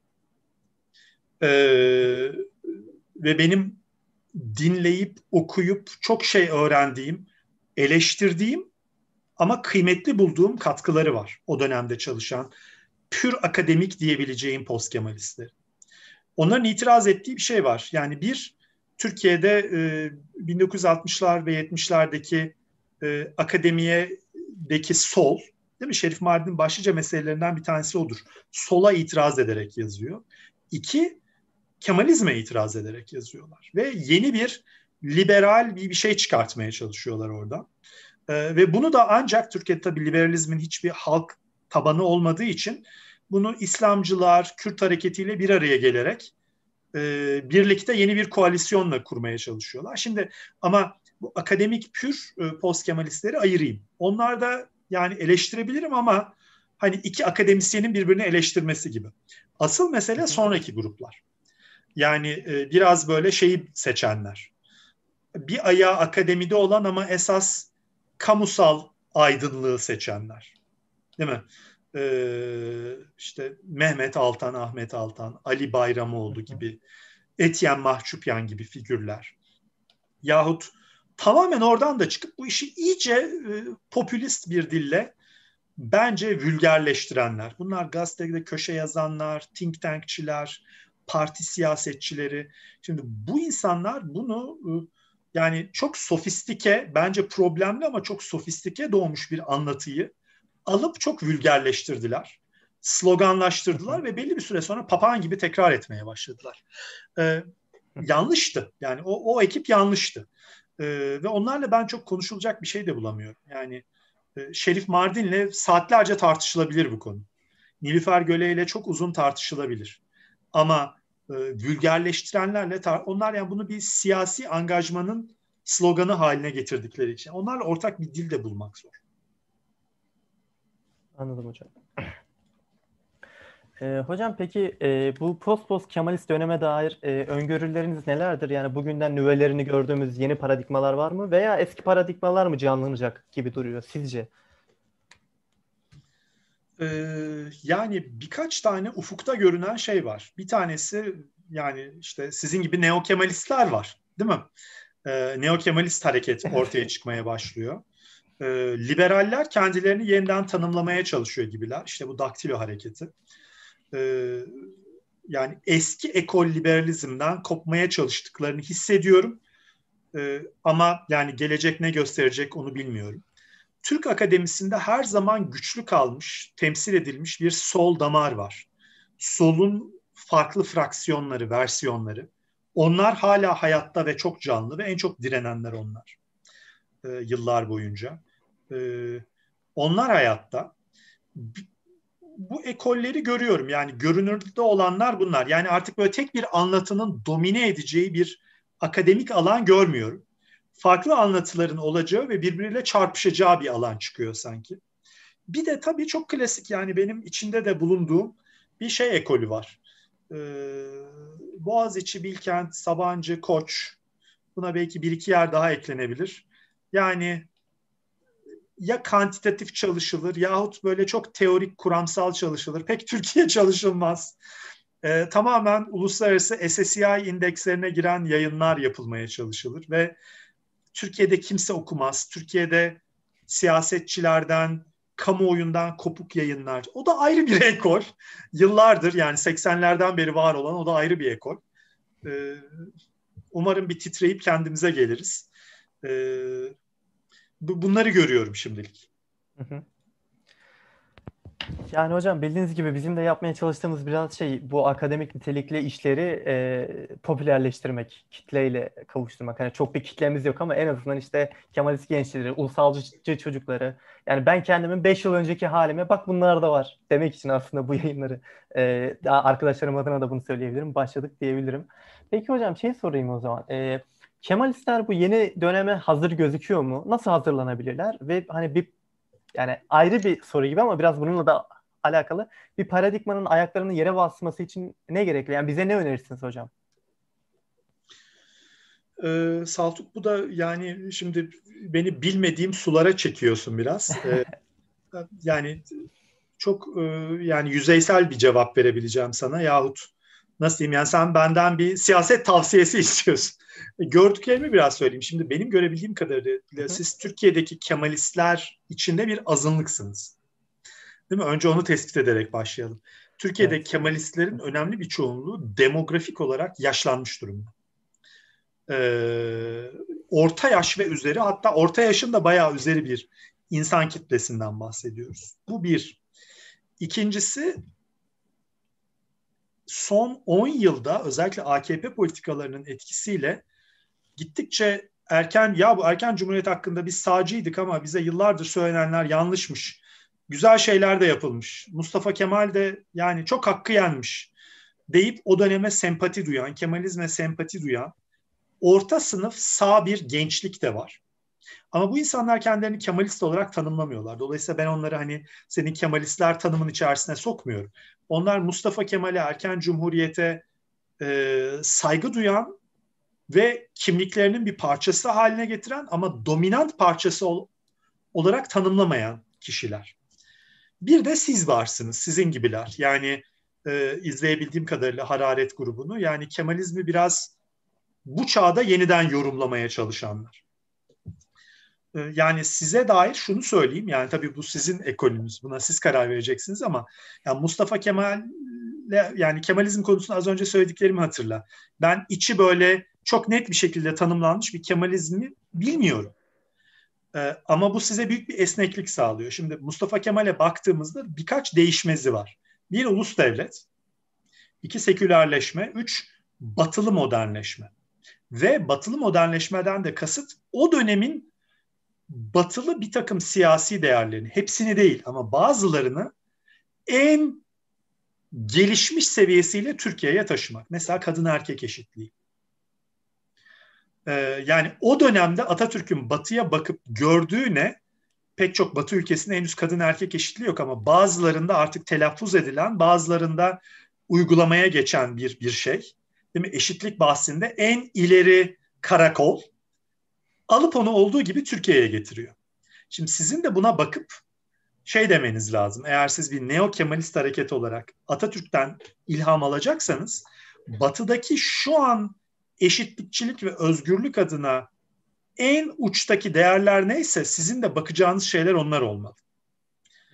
Ee, yani artık kadın erkek eşitliği diye bir mesele yok. Bu bunlar aşılalı çok oldu. Bunu daha ta 1970'lerde Nermin Abadan Unat Hoca söylüyordu. Ee, yani tamam oldu. Çok teşekkür ederiz. Bu eşitlikler bize verildi de e, yani bu arada feminist devrim oldu. Her şey ileriye gitti.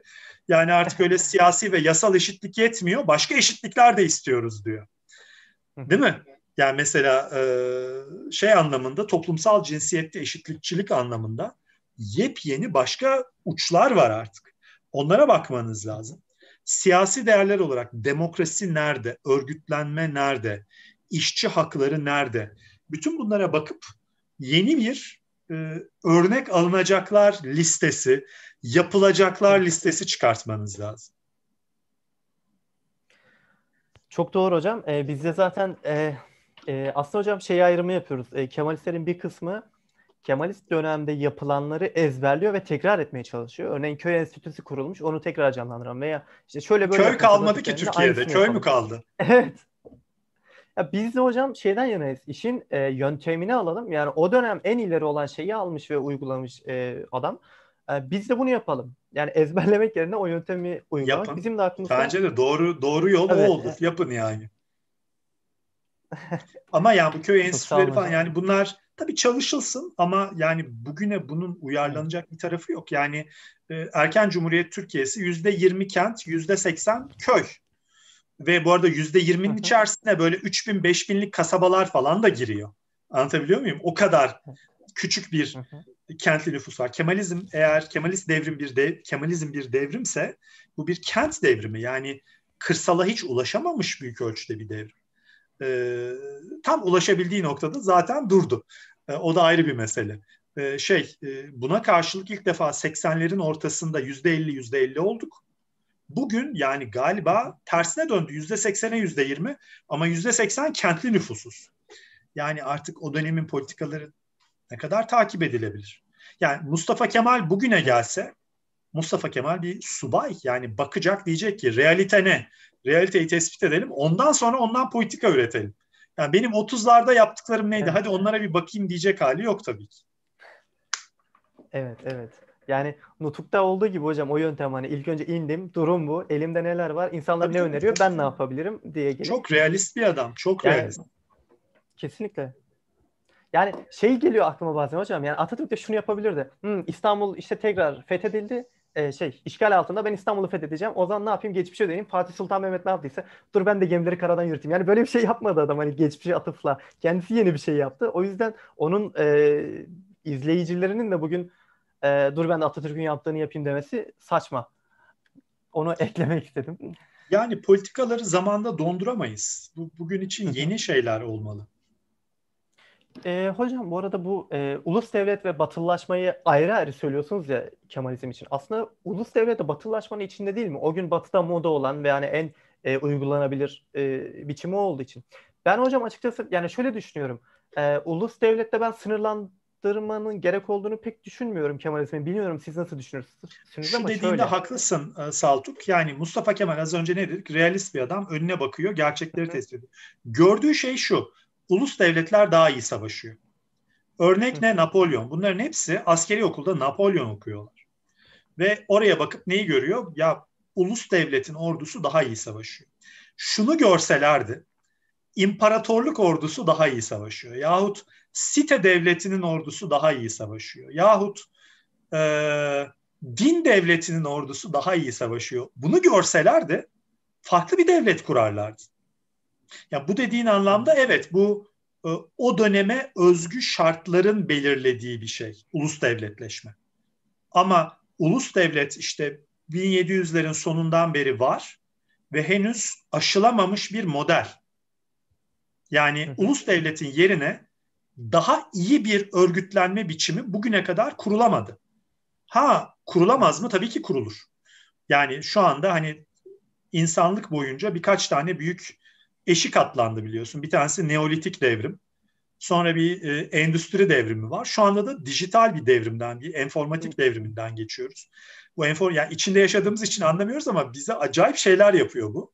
Yani 30 yıl sonra, 50 yıl sonra insan toplumları neye dönüşecek? Ulus devlet hala makul bir çatı olarak kalacak mı? Bunu bilmiyoruz. O aşamada değişir bunlar yani. Evet. Yani ben de şey görüyorum hocam. Ulus devlet evet bir ümmetçiliğe veya bir işte ırkçı turancılığa karşı elbette savunacağımız bir şey. Ama bir adım daha ileri gidip e, daha çok insanla e, kucaklaşabilme, daha işte insanlık olarak bir araya gelme ihtiyacımız olduğu durumda ben en azından kendi Kemalizm yorumumun muhafazakar kalmamasını istiyorum. Bence orada hani e, tüm insanlığı kapsayacak bir atılım yine bence Kemalizm içinde olabilir.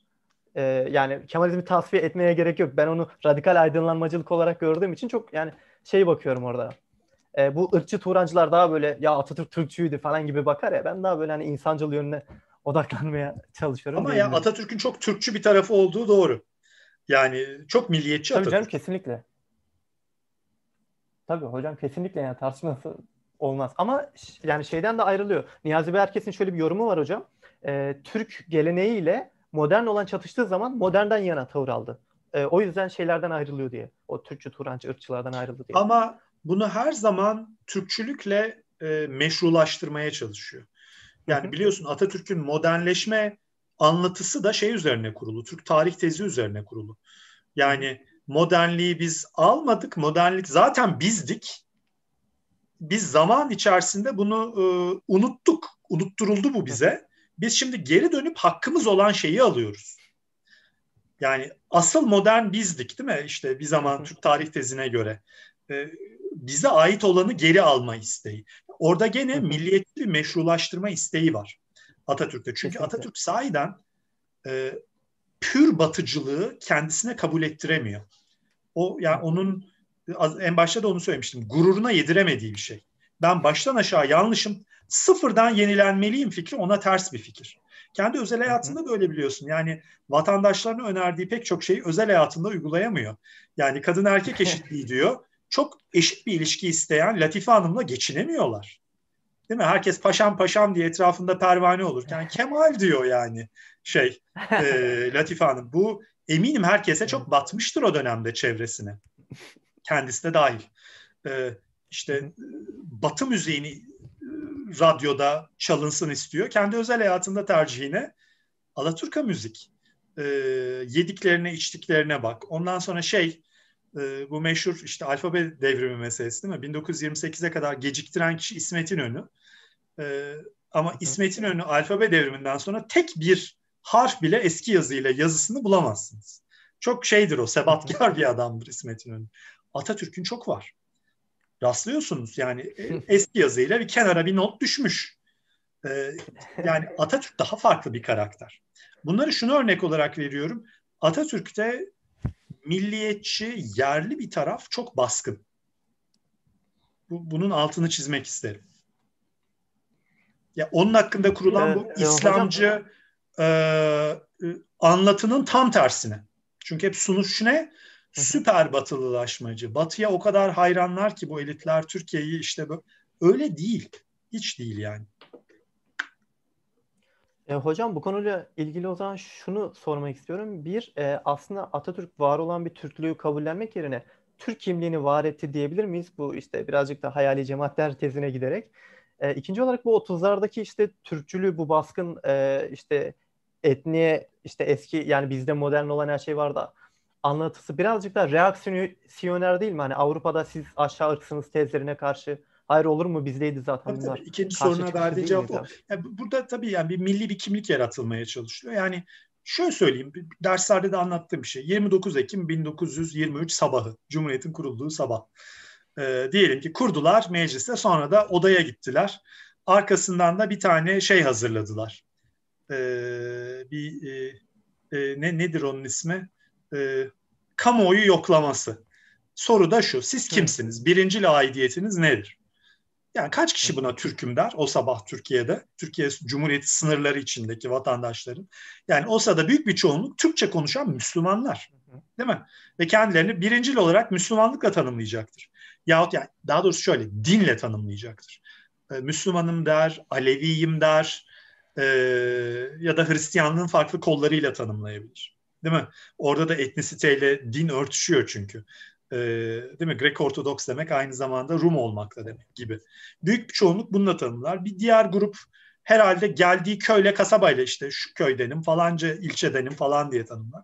Türk'üm diyecek insanların sayısı o sırada çok küçük eğitimli bir gruptan söz ediyoruz. Yani milliyetçiliği benimsemiş insanlar bunlar. Hep verilen örnek yaban yani değil mi? Yakup Kadri'nin romanı. Estağfurullah beyim o dediklerin Haymana'da yaşar diyor. Türklük olsa da öyle bir şey. Yani bu adamların yapmaya çalıştığı şey Kemalistlerin bu kimlik ve, ve bu arada bu çok başarılı bir proje. Yani bugün bu soruyu bugün sor. Bugün herkes kendisini etnisiteyle tanımlayacak. Ha belki bir ara bir şey oldu. Biraz ümmetçiliğe bazılarının döndüğü bir dönem oldu. Davutoğlu yani ne bileyim 2011'den belki 2016'ya kadar ümmetçilik de Türkiye'de güç kazandı. Ama bunun dışında bugün bu sorunun cevabı hep etnik olarak milli kimlik üzerinden verilir. Demek ki eğitim sistemiyle bu kimlik Türkiye'de yaygın bir şekilde benimsendi. Ee, sorunun başı neydi? Ben dur unuttum tam neyi sorduğunu. Ee, e, ikincisinde şeyi sormuştum. Ona cevap verdiniz. Bu reaksiyoner olarak. Yok mıydı? birinci ha, sorunun de, başı. İlkinde de şeydi işte Türk Yaratma e, projesi hani zaten batılılaşmaya... Yani bu tabii tamamen bir pro mi? yani bu şey meşhur milliyetçiliğin şey tartışması vardır ya Adem'in göbek deliği hikayesi. Hmm. Ee, bir ara bunu çok tartışmışlar eski orta çağdaki Hristiyan düşünürler. Adem ilk yaratılan insan olduğuna göre göbek deliği var mıydı yok muydu meselesi. Hı. Bu daha sonra ünlü milliyetçilik kuramcıları Ernst Gellner'la e, şey Anderson arasında e, büyük bir tartışmaya dönüşüyor. E, tartışmada şu bir milletin oluşması için etnik malzemeye gerek var mı yok mu tartışması. Gellner diyor ki hiç gerek yok. Sıfırdan da millet üretebilirsiniz. Yani bir eğitim sistemi bir halka sıfırdan milli kimlik pompalayabilir diyor. Anderson ise tam tersini savunuyor. Diyor ki e, hayır önceden bir etnik altyapı olmalı. Bir ortak dil olmalı, ortak mekan anlayışı olmalı, ortak tarih anlayışı olmalı ki onun üzerine milli bir kimlikte giydirilebilsin. Şimdi hı hı. bu tartışma, şimdi o, o altyapı var değil mi? Türkçe konuşan insanlar var. Ee, bir bilinç de var değil mi? Git yani Antalya'dan kalkıp e, Sinop'a gittiğinde hala sana benzeyen insanlarla karşılaşıyorsun. Anlaşabiliyorsun. Ortak bir kültürü paylaşıyorsun. Biraz emperyal bir tarihin de var. Artık kimse Orta Asya'dan geldiğini falan hatırlamıyor artık tabii değil mi? Unutuldu o uzak anılar. Ee, eski Türk adlarını koyan yok 19. yüzyıl sonuna kadar. Tamamen milliyetçi şeyle tekrar başlıyor bu işte Gökalpler, Orhanlar falan. Bunlar çok unutulmuş isimler, eski Türk isimleri yüzyıllar boyunca. Ee, ama bir ortaklık bilinci de var. O etnik bilincin üzerine bir ulus bilinci yerleşecek. Hı hı. Anladım hocam. Bu konular çok keyifli hocam ama sanırım konuyu yine şeye çekmem gerekiyor post meselesine. Arkadaşlar bu arada bir buçuk saat oldu Saltuk. Hocam şu an mesajlar geliyor ve herkes çok mutlu. Eğer siz de mutluysanız birazcık daha devam edelim. Yok e, devam edelim zaten fakat hani Ee, sen hep kendi sorularını soruyorsun gibi bir izlenimim var. Yok hocam ben aldıklarımı da soruyorum deyip. İyi peki. Ee, arkadaşlar birazdan sizin sorularınızı da geçeceğim. Ee, hocam e, e, önemli bir soru e, şeyi not etmiştim. E, bu paradigmanın temel e, sorunu e, yani şöyle bir mesele var ya hocam otoriterlik derken e, sivil otoriterliği göz ardı ediyorlar gibi bir durum var. E, bir soru olarak değil de bu konudaki fikirlerinizi alabilir miyim? Hani seçilerek gelen sanki işte vesayetten daha demokratik bir şey kuracakmış. Yani vesayet övmek için demiyorum da hani vesayet olmadı vesayet olmayan doğrudan demokrasi olacakmış gibi bir anlatı vardı sanki. Ben bu soruyu tam anlamadım. Ee, biraz daha Şöyle açabilir hocam, misin bunu? E, tabii hocam. E, siz ikinci makalede de şey yazmıştınız yani sivil hani seçilmiş e, partilerden gelen otoriterliği de bugün gördük ve görüyoruz ve bu göz ardı edildi gibi hmm. bir anlatı kurmuştunuz. Aslında bu konuyu birazcık dinlemek istiyordum sizden. Yani yazdığım dışında yeni bir şey söyleyemem. Aynısını tekrar edeyim. Yani Türkiye'de vesayet hep ordu ve bürokrasinin kurduğu bir şey olarak anlatılıyor. Ee, yahut tek parti döneminde partinin. Ee, halbuki bence vesayetin tanımı bu anlamıyla yeniden düşünülmeli. Vesayet sadece o mudur? Ee, yani ben orada Menderes Hoca'nın, Menderes Çınar'ın e, bana yazdığı eleştiriye dayanarak bir şey söylemiştim. Yani Menderes Hoca onu orada vesayet bence şudur diye tanımlıyordu. Ben de dedim ki yani bu tanıma mesela Demokrat Parti girmiyor mu? Yahut Adalet ve Kalkınma Partisi buna girmiyor mu? Bence gayet giriyor. Yani yapmaya çalıştıkları şey yani toplumun bir kısmını susturmak, konuşamaz hale getirmek, onların taleplerini göz ardı etmek, onları neredeyse vatandaşlıktan çıkartmak. Yani değil mi? Bugün AKP üyeliği vatandaşlıktan daha kıymetli bir şey. Ee, evet. Artık vatandaşlar olarak eşit değiliz biz Türkiye. Ben eşit hissetmiyorum. Bilmiyorum siz hissediyor musunuz? Ben etmiyorum. Değil mi? Bir partinin üyeliği vatandaşlığın önüne geçmiş durumda. Ee, şimdi buna bakınca e, acaba vesayet sadece belli bir grup aktörün yaptığı bir şey mi? Ordu ve bürokrasinin yaptığı bir şey mi? Yoksa sivil siyasetçiler popülist iktidarlarda bunu kurabiliyorlar mı? Bence kurabiliyorlar. Ya bunu neden göz ardı ediyoruz diye sormuştum. Hı hı, evet. Yani postkemalist paradigmada böyle bir görüş eksikliği mi diyelim, e, yöntem tabii, tabii, eksikliği tabii, mi kesinlikle. diyelim? Böyle bir şey. Kesinlikle. Kesinlikle. Hı hı. Zaten cevabını vermiş sayıldınız ama e, bir de şöyle bir sorum olacaktı hocam. Siz e, anlatıyı kurarken özellikle şey dikkat çekmek istiyorsunuz. E, Türk sağının özellikle Soğuk Savaş dönemindeki işte fikriyatına e, eğilirsek bugünü daha iyi anlayabiliriz aslında. Bunu öne sürüyorsunuz. Ben de şeyi sormak istemiştim hocam. E, Türkiye yani ben de sizin gibi görüyorum. Hemen hemen e, Batı'yla yani Batı hangi yöne gittiyse Türkiye'de oraya doğru evrilmiş. Bugünkü e, ben öyle demedim. Bir dakika ben Türkiye'de... öyle demedim. Ben öyle demedim. Yani Batı ne yöne gitmişse Türkiye'de o yöne evrilmiş demedim. Ben bak onu ben riskli o, yani ben bir gördüğüm bir şeye dikkat çektim. Ama yani Batı demedim. Ee, dış politikamızdaki tamam. kırılmalar dedim. Tamam. ee, tamam hocam. O zaman dediğiniz gibi e, yani ben daha çok şey görüyordum. İşte genellikle Batı ile paralel işte şey olmuş. İşte Batı'daki kırılmalara göre gitmiş gibi geliyordu bana. Ee, şey söyleyecektim. E, bugün içinde bulunduğumuz durumu anlamak için sadece iç siyasete, Türk sahne vesaire bakmak yeterli mi? Yoksa bunda hani bir yarı çevre olarak alırsak Türkiye'yi e, işte uluslararası e, alanda gerçekleşen işte artan sağ popülizmin mesela büyük bir etkisi var mı? Yoksa sizce bunlar ikincil mi? İkincil değil. Dış politika Türkiye'de çok etkili bir şey. Yani Türkiye'de dış siyaset çok etkili. Özellikle bazı dönemlerde daha etkili.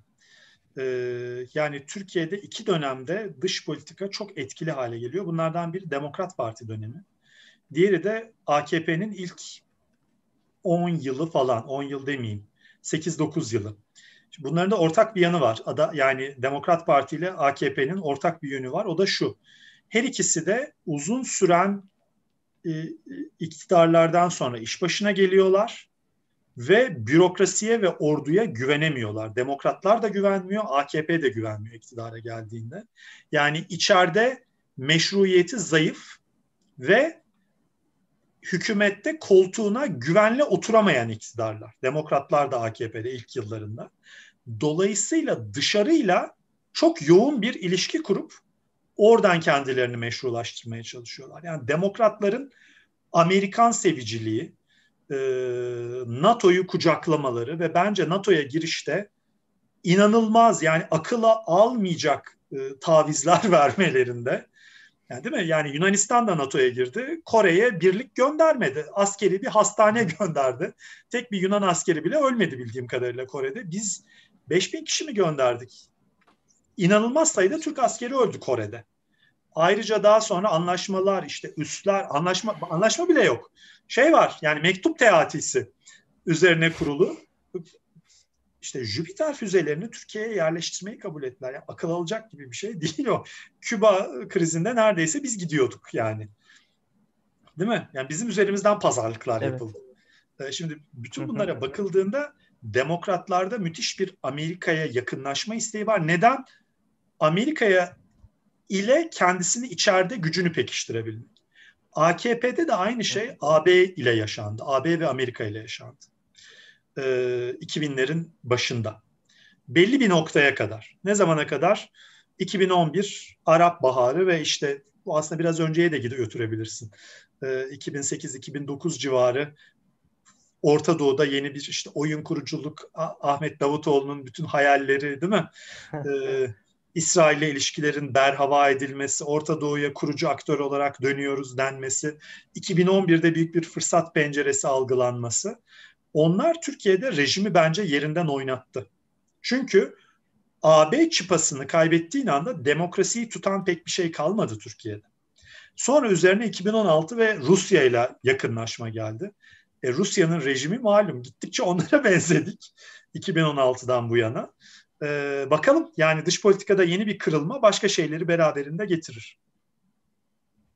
Yani kısaca Anladım şunu diyorum. Dış politika önemli. Ben onu kesinlikle yatsımıyorum. Önemli bir etken.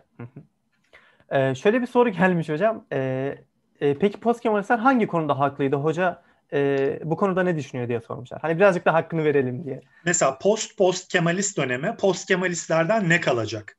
Bence soruyu bu şekilde formüle edelim. Yani post Kemalizm evet. sona erdiğinde bu dönemden saklanmaya kıymetli ne var? Mesela bence bütün bir milliyetçilik literatürü eleştirilmekle birlikte sonraya kalabilir. Yani e, Kürtler hakkında yazılanlar, Türkiye'de gayrimüslimler hakkında yazılanlar, yani erken cumhuriyeti baştan aşağı böyle pirupak harika bir dönemdi diye tanımlamak doğru değil. Tabii sadece o dönemi de ayırmıyorum. Sonrası da çok mu düzeltti? Yani demokratlar e, Türkiye'de dinler arası ya da dini cemaatler arası ilişkileri harika bir yoluna mı soktular? Biz hala Alevi çalıştayları yapılan bir ülkeyiz. Ha, bu arada post Kemalistlerin asla çalışmadığı konu Aleviler. Değil mi? Hı. En umursamadıkları hatta için için kızdıkları bir bir bir bir bir grup. Yani ne hakla hala e, CHP'ye ve e, Mustafa Kemal'e bağlısınız. Değil mi? Orada bir içten bir kızma hali var. E, ama e, bu siyasi ve e, hukuki eşitlik bağlamında Türkiye'deki eşitsizliklere dikkat çekmek post Kemalist literatürün bence korunabilecek bir tarafı korunamayacak tarafları neler? Mesela her şeyden önce laiklik eleştirisi. O devasa bir e, bence şey e, nasıl diyelim yanlış kurulmuş bir literatür. Yani dünyadaki şeye bakıp söyleyin ismini e, dinler önemli hale geliyor. İşte bakın post seküler döneme geçtik. Sekülerizmin dönemi sona erdi. E, dinler dönemine geç falan filan deyip Zaten Türk laikliği de çok yanlış. Dan hmm. çıkıp e, yani bir dönemin modasına uyan bir şeydi o ve biz açıkçası çok zarar gördük e, o laiklik konusundaki eleştiriden. Bu bir. İkincisi bence gene eleştirilecekleri ve ileriki yıllara kalmayacak tarafları kimlik siyaseti. ee, yani bu topraklarda farkındaysanız Osmanlı'dan bu yana bu kimlik meselesi konusunda bir sarkaç salınıp duruyor. Değil mi? Osmanlı'da sarkaç çok bir ara şey bulundu. Ya herkes kendi kimliğine sahip hiçbir ortak kimliğimiz yok. İşte buna bir ara Osmanlıcılık denendi. Ee, sonra erken cumhuriyette bunun yani biliyorsunuz Osmanlı dağıldı, çöktü. Yani Osmanlı'yı Kemalistler yıkmadı değil mi? Neredeyse öyle denecek. Öyle değil. Osmanlı kendi kendine çöktü. Yürüyemeyen bir yapı olduğu için. Hatta bana sorarsanız 1800'lerin başında çöküyordu. Ama son anda bir hayat öpücüğü değil mi? Tanzimat ve 2. Mahmut. 19. yüzyılın en büyük iki padişahından biri. Biri 2. Abdülhamit, diğeri 2. Mahmut hiç şüphesiz. 2. Mahmut'un hayat öpücüğüyle bir 100 yıl daha hayatta kalabildi o devlet. Ama biraz vidayı sıkmaya başladılar. Erken Cumhuriyet'e gelindi vida iyice sıkıldı. Dendi ki bu, bu, bu kültür iyice şey olmalı. Yani yekpareleşmeliyiz yoksa parçalanıyoruz. Ee, şimdi öyle görünüyor ki erken cumhuriyette de vida fazla sıkılmış. Şimdi post Kemalistler ne dediler? Biz bunu iyice gevşetelim. E, gevşedi. Şu anda farkındaysanız Türkiye'de teyeller atıyor. Yani bizi bir arada tutan şey ne sorusunun cevabını ben bilmiyorum. Bugün Türkiye Cumhuriyeti vatandaşları ortak olarak niye bir aradalar? Herkes bir köşeden çekiyor biz niye bir arada kalmalıyız sorusunun bir cevabı olmalı. Ve bu kimlik siyaseti bu şekilde devam ettiği sürece e, biz bir yere varamayız. Yani bu, bu iyi bir gidiş değil. Yani o vidayı tekrar biraz bir düşünmek lazım. Çok sıkınca da olmuyor, tamamen gevşetince de olmuyor. Bir, bir, bir, bir çaresi bulunmalı. Bu, bu vida üzerine düşünmek lazım. Anladım. Öyle söyleyeyim e, şeye tekrar dikkat çekmek istiyorum. Hani yazılandan ziyade yazılmayana dikkat çekmeniz ve oradaki Alevilik meselesi benim gerçekten kafamda bir ışık yaktı. Yani bugün o, tabii, yani tabii, bugüne tabii. kadar fark yani, etmemişim ben. Biz, bizim bu post Kemalizm kitabı inşallah yakında çıkıyor diye tahmin ediyorum. Mesela orada biz bir Alevilik bölümü istedik.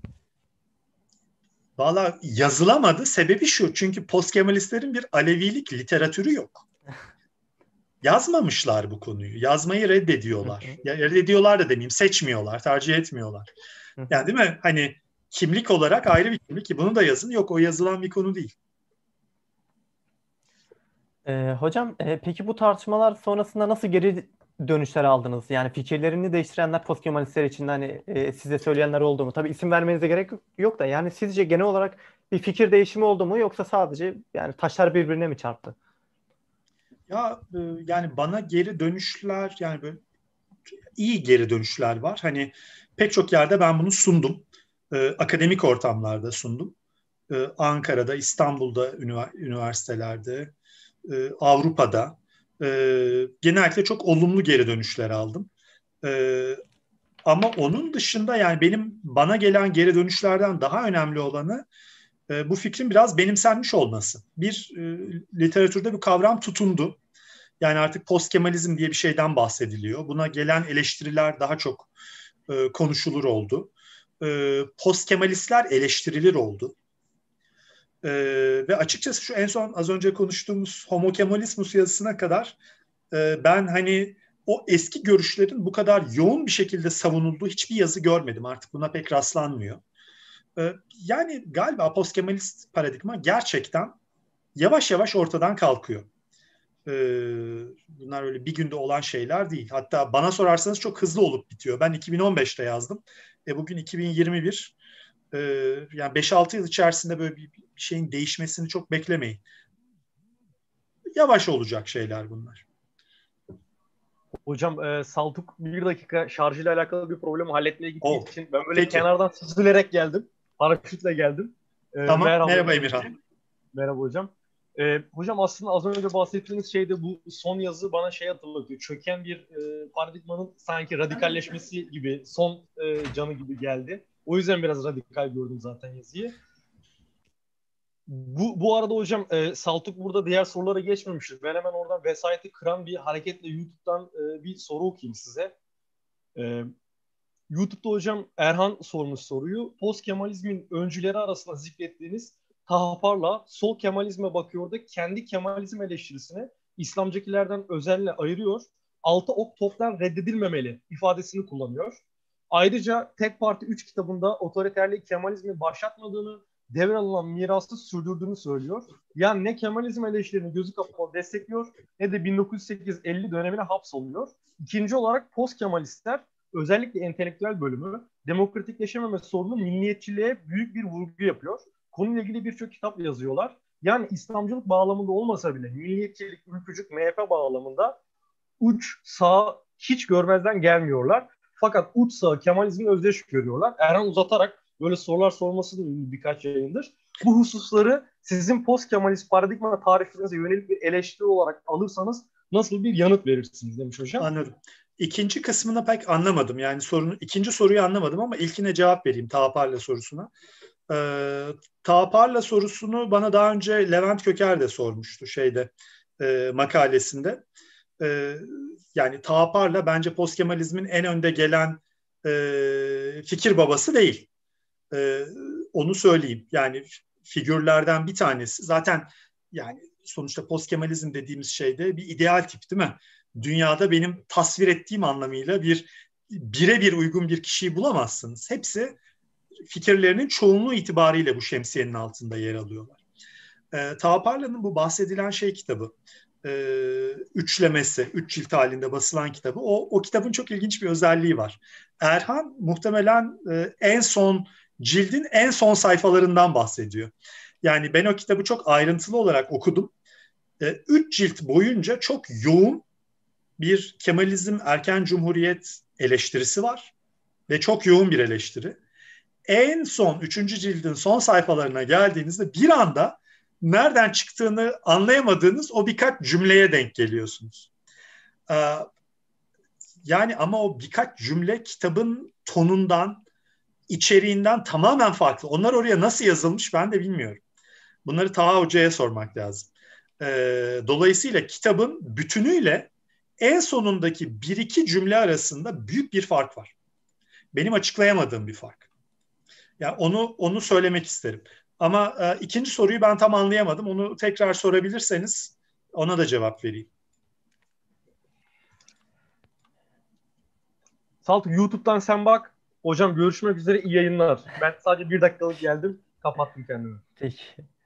Ee, ikinci soru sanırım şu ikinci olarak post Kemalistler özellikle entelektüel bölümü demokratikleşememe sorununda milliyetçiliğe büyük bir vurgu yapıyor. Konuyla ilgili birçok kitap yazıyorlar. Yani İslamcılık bağlamında olmasa bile milliyetçilik, ülkücülük, MHP bağlamında uç, uç sağı hiç gö- ha Tamam biz bunu Erhan'la konuşmuştuk hocam. Ee, şeyi söylüyor. E, siz hocam hani şunu iddia ediyorsunuz yani e, 1908 ile 50 arası Kemalizme odaklanıyorlar ve bu yüzden e, işte utsağı göremiyorlar. Erhan e, şunu e, düşünüyordu. E, benim gördüğüm kadarıyla, okuduğum kadarıyla diyor bu MHP utsağı Türkçüleri de görüyorlar ama bunları da Kemalist olarak addediyorlar. Hani o şekilde evet. analiz ed- ediyorlar. Tabii tabii. Ha, tam yani, sadece bunu söylemek istemiştim. Yani onlar o grup içerisinde e, milliyetçileri ayırıp Kemalistler dışında Türk demokratikleşmesinin bir diğer problemi de milliyetçilerdir demiyorlar. E, Post Kemalistler milliyetçiliğe bakıp şey görüyorlar. E, bu adamları da kim yarattı? 1908'den 45'e kadar olan süreç yarattı diye bakıyorlar. E, onları da Kemalizmden Anladım. ayırt etmiyorlar. Hı hı. Ee, biz Erhan'la bunu şey bağlamında konuşmuştuk. Ee, Erhan fark etti bunu. Hani e, sizin o e, çizdiğiniz hani çerçevede şey gibi ya hocam. Hani soğuk savaşa bakmıyorlar ve daha çok bu yöne odaklanıyorlar. Hani Erhan da böyle bir eleştiri getirmişti. Ama anladım şimdi daha açık oldu. Ama hocam. soğuk savaşa gene bakmıyorlar. Ee, gene ağırlık büyük ölçüde şey dönemi yani Tanıl Bora ile Kemal Can'ın kitaplarını çıkartırsanız ağırlık 1980 sonrası ve erken cumhuriyettir. Ara yoktur gene. Ee, şey vardı bir de hocanın adını unuttum. Yüksel Taşkın Hoca. Sanırım bir de o çalışıyor değil mi? Yüksel Taşkın Hoca çalışıyor. Evet Yüksel ee, Taşkın hocam, aslında e... benim söylediklerime benzer şeyleri daha erken dönemde söylemiş birisi. Birkaç kişi Rıfat Bali var. Ee, birkaç kişiyi daha söyleyebilirim. Bak fakat onlar yazıp yayınlar yaptıkları sırada postkemalist paradigma o kadar baskındı ki an, yani hı hı. Duyum, duyulmak istenmedi o söylenenler. O çok ilginç bir mesele. Yani bir şeyin sahiden e, bir vakti var. O lafın ciddiye alınacağı, e, insanların duyup kulak vereceği bir, bir vakit geliyor. Eşref saati mi demek lazım ona? O 2015'ten sonra oldu.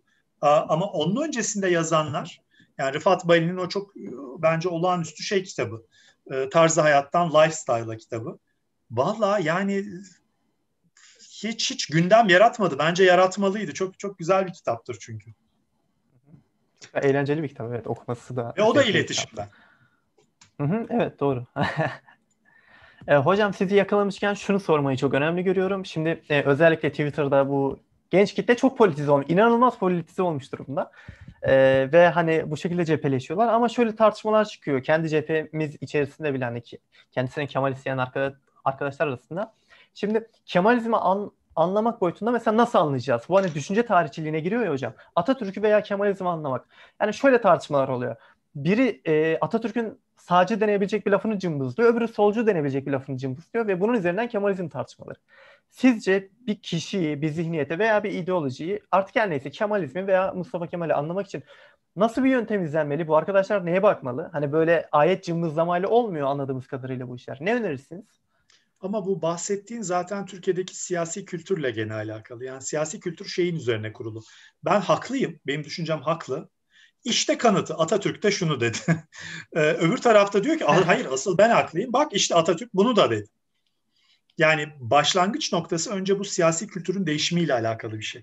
Biraz eğitim yani sorgulayıcı olmak zorundasınız. Ama onun üzerine yani gene akademisyenlere de biraz suç atayım. Yani biz de bence bu bundan şeyiz yani e, bizim de burada bir hatamız var. Türkiye'de e, akademik biyografi geleneği hiç oluşmamış durumda. Yani e, tez mesela pek yazılmaz. Akademik biyografi. Yani bizim şöyle şeylere ihtiyacımız var. Fahri Korutürk, Cevdet Sunay. Bulamazsınız. Tek tük vardır.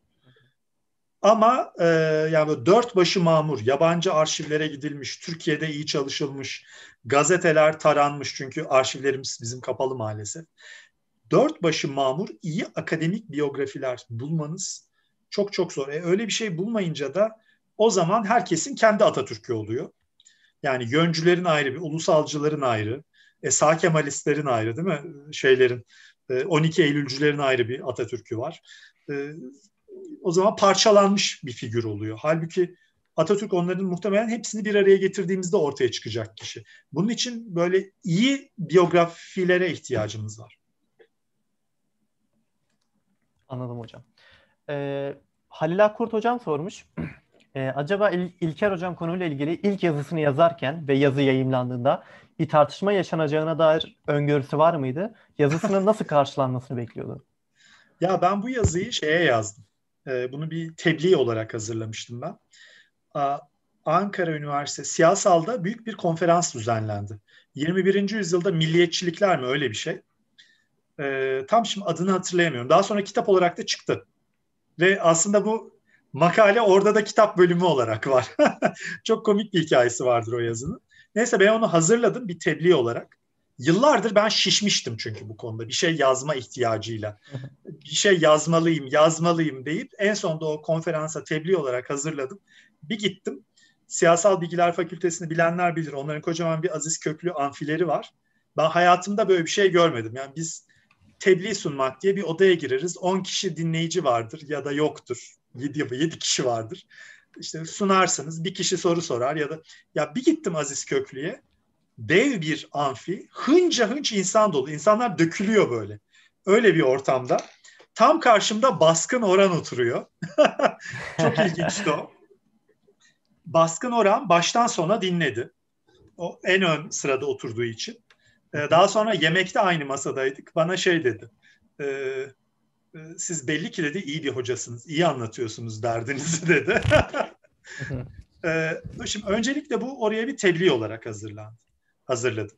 Daha sonra tebliği bir yazıya dönüştürdüm ve şey olacak çünkü tebliğler bir kitaba dönüşecek.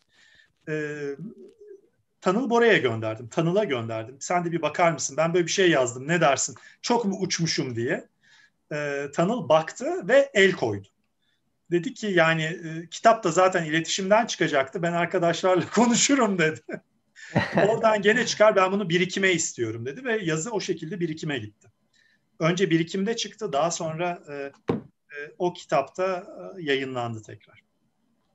Dolayısıyla yani ben e, büyük bir tartışma çıkmasını beklemiyordum. Ne kadar büyük bir tartışma çıktı? Yani bir tartışma çıktı ama büyüklüğünü şu an söyleyemem. E, bunu bir 10-15 sene sonra ancak göreceğiz yazının etkisini. Fakat e, Halil Hoca'ya şunu söyleyebilirim.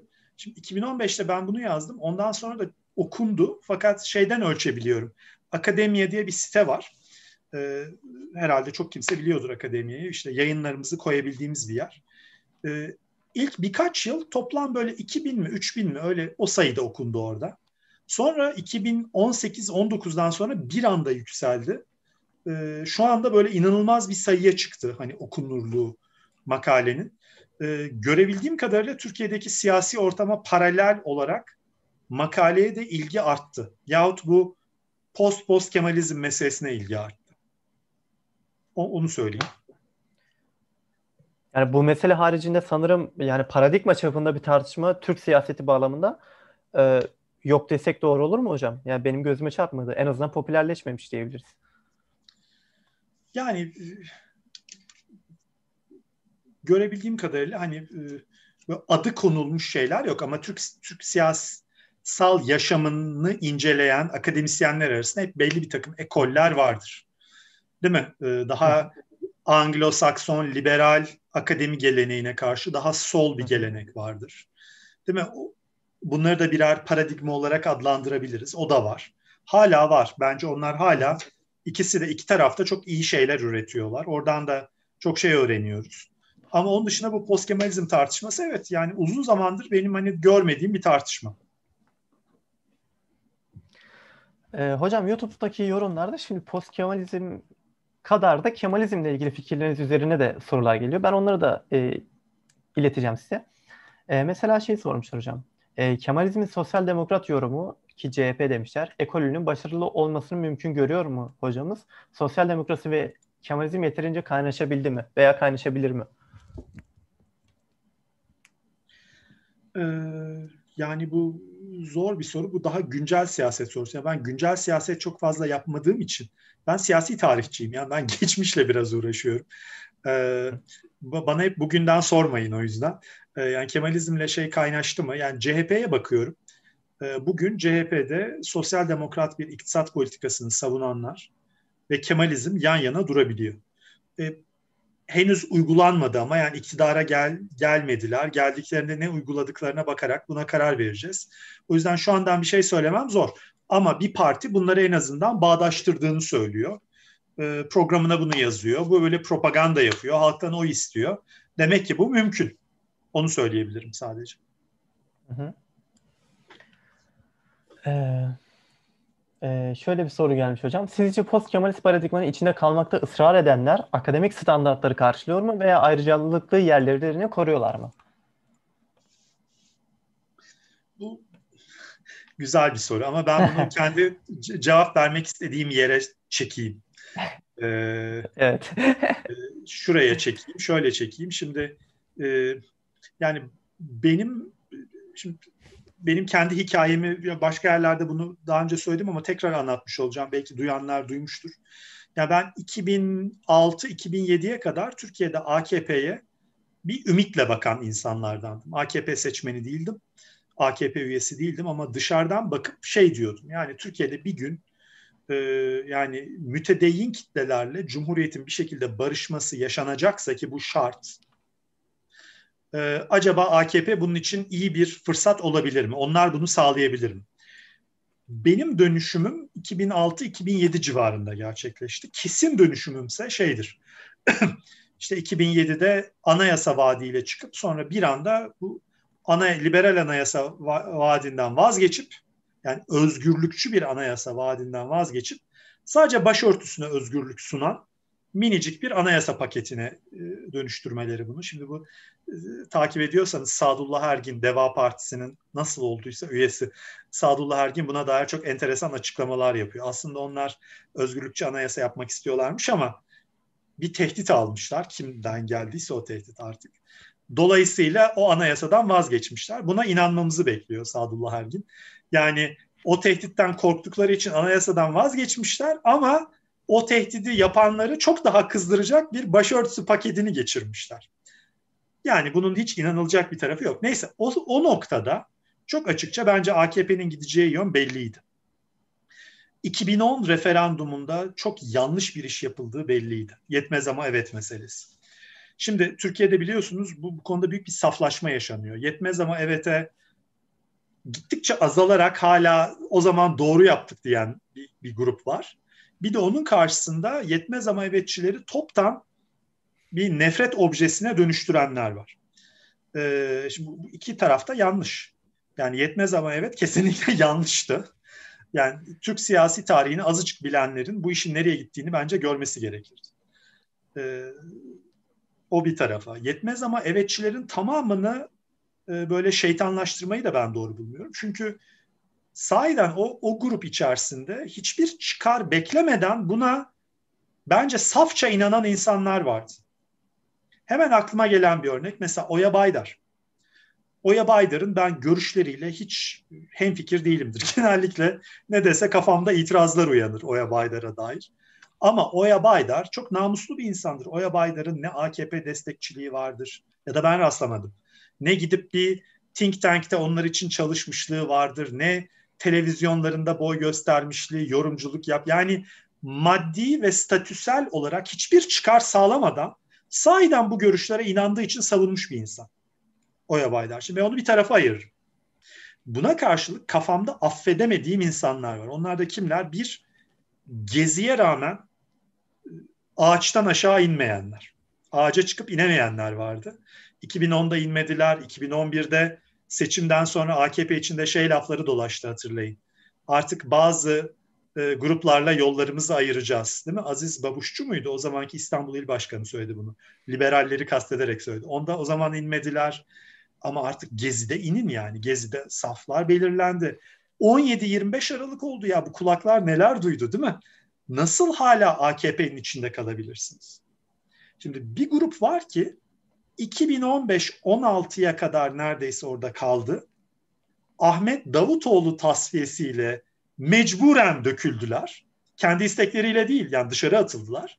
Sonra bir anda muhalif oldular. Şimdi onlara hiçbir sempatim yok. Yani sempatim yok derken gene şeytanlaştırmıyorum. Ama yani ben o insanların artık yorumlarına inanmam, dinlemem.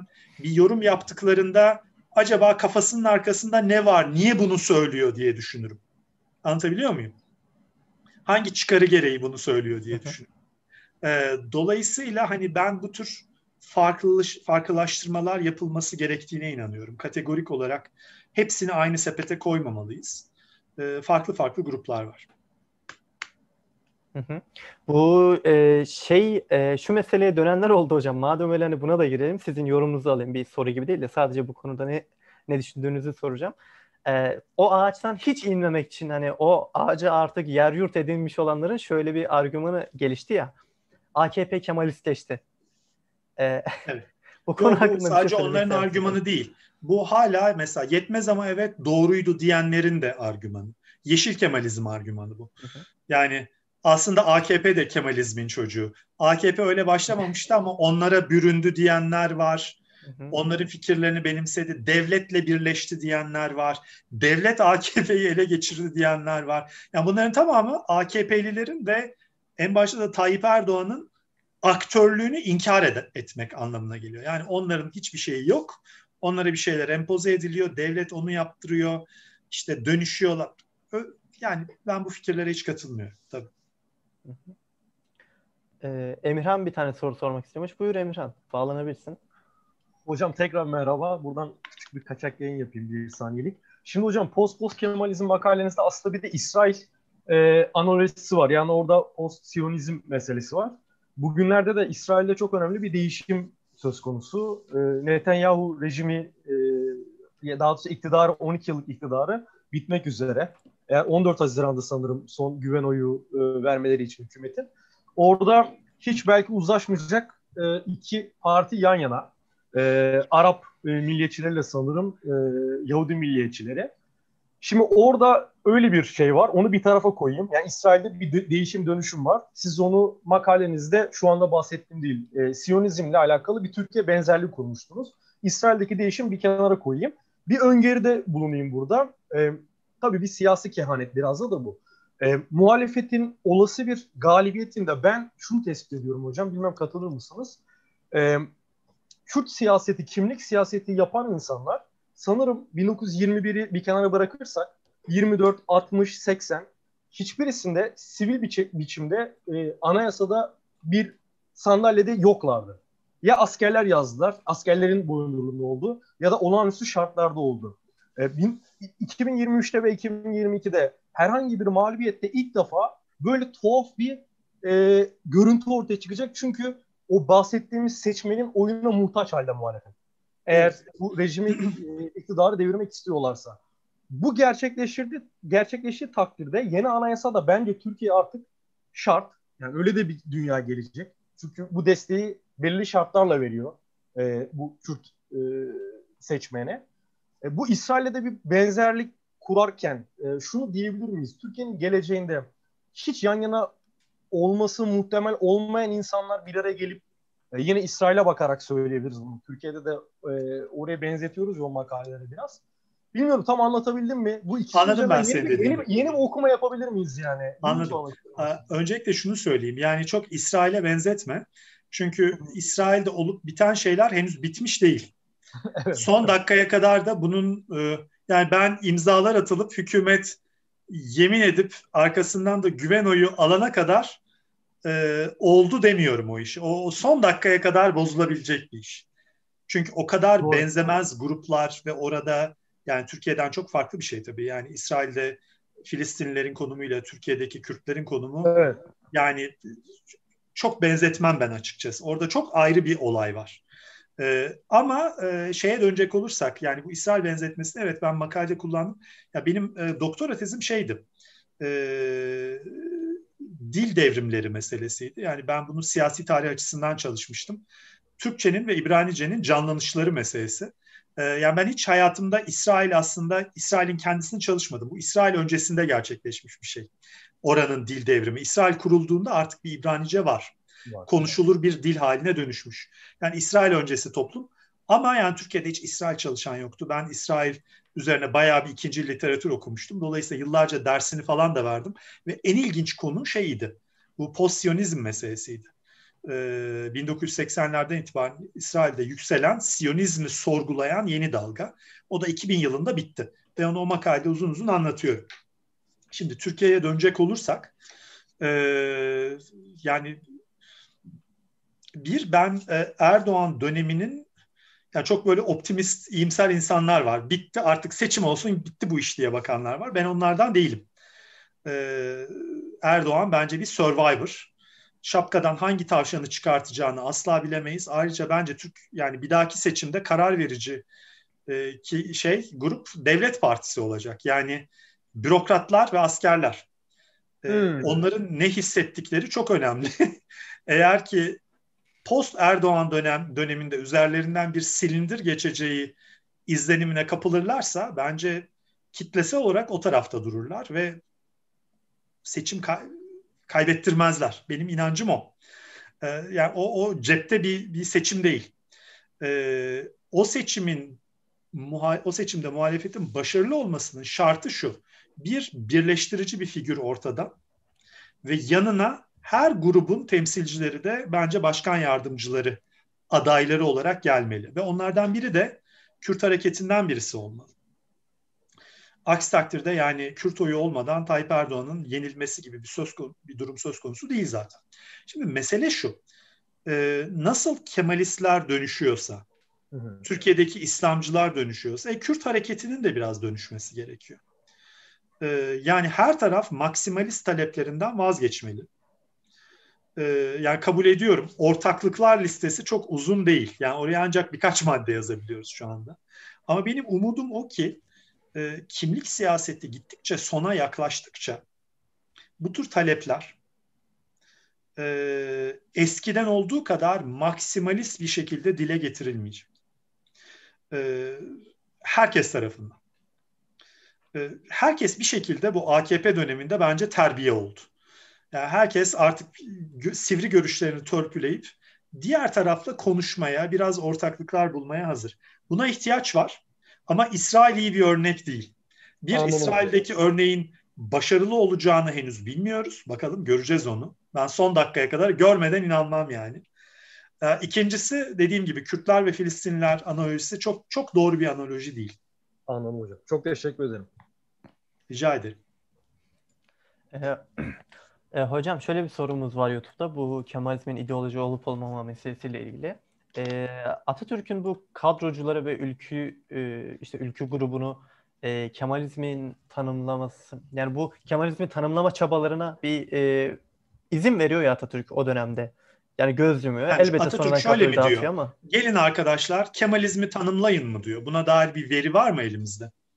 Yok. Yani hani sadece serbestlik sağlamış gibi. Tabii tabii o da ama yani belli bir sene. Bu makalede yani senin de okuduğun makalede Saltuk ben onu yazmıştım. Yani olsa da CHP'ci kadrocular da CHP'li. Türk antropoloji mecmuasını çıkartıp ırkçılık yapanlar da CHP'li. Yani bunların hepsi evet. CHP'li. Bunların hepsine göz yumuluyor. Çünkü bütün tek parti rejimleri ya dominant parti rejimleri içinde bir sürü hizip barındırır. Hiziplerden bir tanesi. Yani kadroya ben şey gözüyle bakmam. Yani Atatürk onlara dedi ki bir ideoloji lazım bize onu siz tanımlayın. Yok öyle değil yani. Hı hı. Zaten e, bu mesele çok e, ya yine ilgimi çeken ve işte zihnimde şey açan meselelerden biriydi hocam. Hani tek partilerde hani muhalefet zaten parti içinde olur, işte klipler olur vesaire. Tabii, tabii, bir bu tabii. anlatınız gayet güzeldi. E, bir de hocam bir konuşmanızda hatta Kurtuluş Hoca ile orada bir e, tartışmanız daha doğrusu hani böyle bir soru cevap oluyor. O oradaki şey çok hoşuma gitmişti. Yine burada da birazcık anlattınız o konuyu da bu e, Kemalistlerin, Kemalist elitlerin yeni bir medeniyete geçmek zorunda, devrim yapmak zorunda oluşu. Çünkü o yani o medeniyetler olmayan herkesi yutuyor. Manla altına alıyorlar. Evet, işgal ediyorlar veya. Şimdi zorunda değillerdi. Onlar çok hoşuma bak, gitmişti. Bak e, Saltuk zorunda değillerdi. Farklı tercihler var. Mesela Vahidettin Efendi olabilirsin ve hayata şöyle bakabilirsin. Ya 6 asırlık bir devlet var.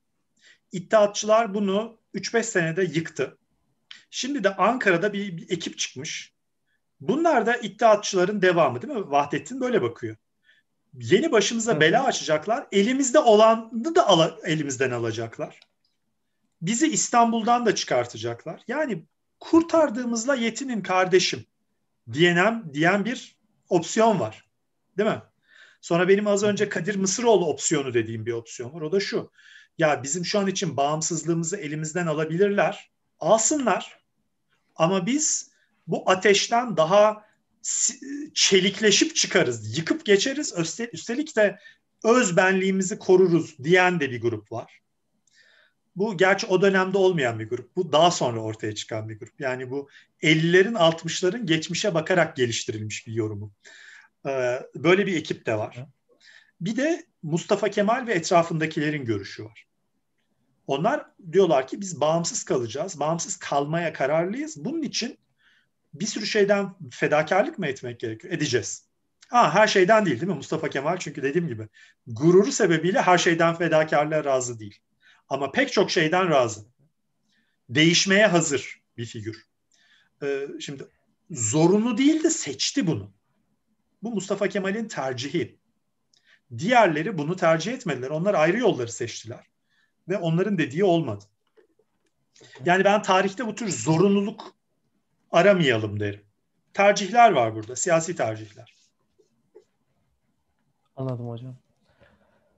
Ee, yani şöyle bir soru gelmiş ama sanırım bunun cevabını verdiniz. Ee, bu İslami figürlerin demokrasinin kurtarıcısı olarak gösterilmesinin yanlışlığını vurguladınız. Ee, bugün de e, Kürt hareketi sanırım böyle görülüyor ama onların da e, yani çok maksimalist istekleri var ve sanırım onları da bu demokrasi mücadelesine merkeze koymak doğru yol değil. Yani bunu soranlar olmuş. Yani e, Kürt hareketine baktığım zaman da ben bir milliyetçi hareket görüyorum. Yani çok, çok komik bir şey anlatayım sana. Bundan kısa bir süre önce bir, bir yerde bir, bir, bir konuşma yaptım. Ee, yani şey programı e, YouTube'da da var. Orada e, işte Türkiye'de milliyetçiliğin yükseldiğini anlatırken hani sadece Türk milliyetçiliği yok, Kürt milliyetçiliği de yükseliyor. E, HDP, Kürt hareketi falan dediğimde e, benimle konuşan kişi şey dedi. Yani siz onları milliyetçi mi sayıyorsunuz? Onları da mı oraya dahil ediyorsunuz dedi. E nereye dahil edelim dedim. Yani Kürt hareketi milliyetçilik değil mi? Tabii ki milliyetçilik. Hatta bana sorarsanız bir etnik milliyetçi hareket. Şimdi Orta Doğu'da etnik milliyetçiliklerin yolu genellikle iyi yerlere çıkmıyor. Şimdi bunun yanına bir mim koyalım. Bu bir. İkincisi tabii Türkiye'de bütün Kürt hareketinin partileşmesinden itibaren karşı karşıya olduğumuz bir şey var kadın hareketinin ön plana çıkartılması, e, kimliklerin özgürlüğü meselesi. Şimdi bunlar olumlu şeyler ama bunların tabanla ilişkisini henüz ne kadar kurabildiklerini bilmiyorum. Varlığı çok kıymetli. Yani Kürt hareketinin meclise sürekli olarak kadın temsilciler göndermesini ben önemsiyorum. Bu bir dönüşüme zaman içinde yol açacaktır. Ama ne zaman onu bilmiyorum. Başarılı olacak mı onu bilmiyorum. Bir de Kürt hareketi dediğimiz şey çok parçalı. PKK var. Değil mi? Ee, mecliste temsil edilen, defalarca kapatıldığı halde mecliste temsil edilen bir Kürt hareketinin partileri var. E bir de Kuzey Irak'ta kurulmuş bir e, otonom bir yapı var ve yanı sıra Kandil var. Şimdi bunların hangisi kimin adına konuşuyor? Bu çok karmaşık bir şeye dönüştü. Ee, ben burada HDP'nin muhatap alınması gerektiğinden yanayım. Onların güçlendirilmesi gerektiğini düşünüyorum. AKP mesela bunun tam tersini seçti değil mi? Hapise at, hapise atılmış e, tutsak bir adamı dan şey koparmayı tercih ediyorlar. E, taviz koparmayı tercih ediyorlar. Halbuki bu doğru bir yol değil. Onun üzerine bir barış kuramazsınız. Barış ancak özgür insanların birbiriyle e, görüşmesinden doğabilir. E, yani Kürt hareketi konusundaki düşüncelerim o yönde. Ya ben oraya baktığımda ee, daha önce söyle... böyle çok parlak bir resim görmüyor. Anlatabiliyor muyum? Hı hı. Türkiye'de öyle bir kesim de var. Yani oraya bakıp demokrasinin yeni ileri karakolu gözüyle bakıyorlar. Ben öyle bakmıyorum. Oranın nereye gideceğini ben henüz göremiyorum. Emin değilim. Bu hocam tek parti e, yönetimlerini söylediğiniz gibi aslında Kürt kimliği için tek parti olduğundan dolayı HDP de sanırım kendi içinde hiziplere bölünmüş durumda çok farklı. E, tek yani parti tek değil HDP'den... artık Hüdapar var, başka hareketler var. Yani Kürtleri temsil eden partiler var. Kürt olarak hmm. temsil edenler var. Bir de yani Türkiye'nin Kürt vatandaşlarının herhalde en azından yarısı başka partilere oy veriyor. Tabii. Hı hı. Elbet, elbet. Ee, yani şey çok enteresan hocam anlattıklarınız bağlamında benim de kafamda şöyle canlanıyor. Ya bir yanı e, postmodern bu kimlik siyasetini işte e, ve gerçekten iyi bir şekilde yani kadınlardan tutun LGBT hareketine falan kadar sahiplenirken diğer yandan da premodern şeyler görüyoruz. İşte şeyhtir, ağdır, işte hani modernizm karşılığı görüyoruz hatta. Ya şeyh ve çok ağ enteresan olsa bir... iyi şeyh ve ağdan daha çok eli silahlı insanlar görüyoruz. Yani ben HDP adına politikayı kimin yaptığından bazen emin olamıyorum. Yani HDP kendi politikasını üretse bence çok kıymetli bir şey olacak. Ama korkum o ki dışarıdan ona silah gücüyle politika dikte edilebiliyor. O zaman yani kiminle görüşüyorsunuz? Halkın oylarıyla seçtiği temsilcileriyle mi görüşüyorsunuz yoksa silahlı kişilerle mi görüşüyorsunuz? Bunlar çok farklı şeyler. Ee, yani şunu sormuşlar ama bilmiyorum hocam. Yani e, hocamızın biraz önce tanımladığı AKP sonrası olası seçim galibiyetinde bürokrasi ve ordunun durumunu daha detaylı anlatabilmesi mümkün müdür? diye sormuşlar. Yok değil yani. değil. Ee, bilmiyorum çünkü içeriden hiçbir bilgi alışverişim yok. Ee, sadece geçmişe bakarak şunu söyleyebiliyorum. Mesela bunu biliyoruz. 1950 yılında seçimi kaybettiği zaman İsmet İnönü e, Çankaya Köşkü'ne bir grup asker çıktı ve dediler ki paşam eğer istersen biz bunu iptal edelim. Bunu biliyoruz. Çünkü damadı anlatıyor. Değil mi? Metin Toker anlatıyor bu olayı. İsmet Paşa ne diyor? Hayır olmaz diyor. Şimdi İsmet Paşa bunu biraz sahiden demokrasiye inandığı için ve artık Türkiye'ye demokratik rejimi getiren kişi olmakla övündüğü için söylüyor. Ama emin olun şunun için de söylüyor. Şuna yani adam eski asker şunu biliyor. E, bir grup asker geldi. Peki gelmeyenler ne düşünüyor? Ya ordu bölünürse? E, ben bunun sorumlusu olmak ister miyim? Değil mi? İstemez. Kesinlikle zaten hayır diyor. O, kategorik bir hayır diyor onlara. Şimdi ordu ve bürokrasi içerisinde geçtiğimiz 20 yıl içerisinde iktidarla çok fazla yakınlaşan insanlar var. Ve bu kaçınılmaz bir şey. Tek parti iktidarları bunu doğurur. Değil mi? Aynı parti defalarca seçim kazanırsa ve hep bürokrasiyi şekillendirirse sonuç bu olur. Ee, şimdi bu insanlar özellikle çok yakınlaşanlar e, iktidardan AKP'nin ayrılması durumunda ne yapacaklar meselesi var. çok düşünmemiz gereken bir konu. Yani o gün geldiğinde post Erdoğan dönemde ne yapılacak? Yani benim şahsi düşüncem şu böyle büyük bir hesaplaşma falan çok yanlış bir şey olur. Yani Türkiye herkes asabi olduk değil mi? Asabiyetten mahvolmuş durumdayız. Herkesin canı burnunda, sinirli. Bizim yatışmaya ve büyük bir barış dönemine ihtiyacımız var. Bu şey demek değil. Yani hiç kimse cezalandırılmasın da demek değil. Ama böyle mahkemeler kurulsun, sıra sıra insanlar yargılansın. imkansız bir şey bu. Yani onun açacağı yeni yaralarla mı bir dahaki kuşakları oyalayacaksınız? Çok sembolik ve bence mahkemesiz. Yani mahkeme süreci falan olmamalı bana sorarsanız. Ya, ve, ve bunu niye anlatıyorum? Bu bürokrasi ve ordunun da bence e, o geçişi e, geçişe razı olmasını sağlar. Ben aksi takdirde tekrar diyeyim devlet partisinden çok korkuyorum. Hmm. Evet hocam ya söylediklerinizde çok haklısınız ama insan şeyi de düşünüyor. Yani öce almak veya hani intikam değil de hani adalet duygusunun da yani teslim edilmesi gerekiyor gibi. Madem madem Kemalistlerle konuşuyorum size geçmişten bir örnek vereyim. Lozan'da en son aşamalarında e, İsmet İnönü'ye dendi ki ya siz şimdi yeni bir devlet kuracaksınız. Osmanlı'yı da kapatıyorsunuz. Biz de orada bir 3-5 yıldır var olduk işgalci güçler olarak. Bizimle işbirliği yapanlar oldu. Eski rejimin adamları oldu. Size silah çekenler oldu. Siz bunlara ne yapacaksınız? İsmet İnönü işte bu müzakere devam ediyor ve en sonunda biliyorsunuz bir af kanunu çıkıyor. Ve Lozan'ın parçası olarak da 150'likler diye bir formül geliştiriliyor. 150'likler şu demek. Yeni rejim diyor ki Cumhuriyet rejimi benim artık ülkemde görmek istemediğim bir 150 kişi var. Bunları yargılamayacağım, cezalandırmayacağım, binlerce kişiyle uğraşmayacağım. Ama 150 kişiyi vatandaşlıktan çıkartacağım diyor. Ve öyle yapıyor. Ve hatta biliyorsunuz 150 kişiyi de doldurmakta çok sıkıntı çekiyorlar. 150 kişinin 50 tanesi falan bu Balıkesir Bursa yöresinin köylüleri e, Çerkes Ethem'le işbirliği yapmış Çerkes köylüler. Yani bir 100 kişiyi ancak bulabilmişler. Kalanı da 150'yi doldurmak için onları eklemişler. Şimdi orada çıkarılacak dersler var. Bana sorarsanız. Yani aklıma şey geliyor hocam ama ondan sonra 1927'de de hani iddiaçıları asıyorlar ya. Yani sanırım o dönem hani güçleri yetmemiş göndermeye. Yani o listeye yazmaya. Kaç kişi yazıyorlar? Ya, evet çok kişi yazmıyorlar. Evet. Yani Türkiye'deki devrim süreci yani Fransa ile, Rusya ile, Çin ile, Japonya ile falan kıyaslanamaz. Bizimki çok kansız. Kesinlikle. Yani tabii Kadir Mısıroğlu'na sorarsan 500 bin alim asıldı ama şey yani. Şey o kadar alim var mıymış hocam?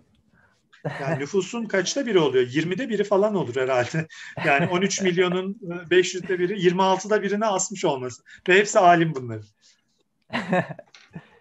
ee, bakıyorum son olarak arkadaşlar Cumhuriyet'in yani çok genel sorular var. Şimdi hocam şöyle bir soru var mesela. Cumhuriyet'in ilk yıllarında vatandaşın refahı ve Anadolu'nun genel durumu hakkında yorum yapabilir misiniz? Yani... Korkunç. Korkunç. Yani bunu biliyoruz. Cumhuriyet hani enkaz devraldım lafı var ya. Cumhuriyet Hı-hı. enkaz devralıyor. Yani korkunç durumda bir yer. Size tek bir örnek vereyim. Ee, yani erken Cumhuriyet'in sonlarına doğru 40'ların başı. Ee, benim babam İzmit doğumlu. İzmit. İzmit biliyorsunuz Türkiye'nin o dönem için bile gelişmiş büyük şehirlerinden bir tanesi. Benim babam ortaokul mezunuydu. Çünkü 1940'ların başında İzmit'te lise yok. Yani lise okumak istiyorsanız İstanbul'a yatılı gitmeniz gerekiyor. Ee, ve şey yani ailenin öyle bir parası yok. Benim babam ortaokul mezunuymuş. Ee, dolayısıyla şunu demek istiyorum. 30'larda 35 tane mini lise var Türkiye'de. Şimdi tam sayı aklımda değil. Ee, ve bunların 20 tanesi falan da İstanbul'da. ee, şimdi böyle bir Türkiye. Hani daha fazla anlatmayayım size. Sağlık açısından çok kötü, eğitim açısından çok kötü, altyapısı çökmüş. Nüfusu acayip azalmış. Hem tehcir sebebiyle hem mübadele hem de yani Müslüman nüfusta da büyük bir kırım var. Ee, korkunç bir durum. Ee, Çok teşekkür ederim hocam. Ee, yani sorular da bitti gördüğüm kadarıyla. Sen İki saatte oldu. beni artık Sizi de daha fazla et. tutmayalım. Evet hocam sizi de daha fazla tutmayalım. Ama yani yayın ortasına gelen mesajlar inanılmaz güzel. Herkes çok memnun kalmış. Ben yani dinleyiciler adına da kendi adıma da çok teşekkür Ya ederim. onları hocam. saklayıp iyi numaralar. bana bana ilet o zaman. Ben göremiyorum çünkü onları. Tamam. Tamam hocam. Tamam. Peki. Ee, e, arkadaşlar hocayı artık gerçekten e, azat edelim. E, başka bir yayında umarım görüşürüz hocam. Ben çok teşekkür İnşallah. ederim geldiğiniz için. İnşallah. Tamamdır. Sağ Arkadaşlar davet görüşmek üzere. E, estağfurullah hocam. E, abone olmayı unutmayın. İki gün sonra da Günzileli ile e, Gezi Parkı üzerinde yayınımız var. Ona da bekleriz hepinizi. Kendinize iyi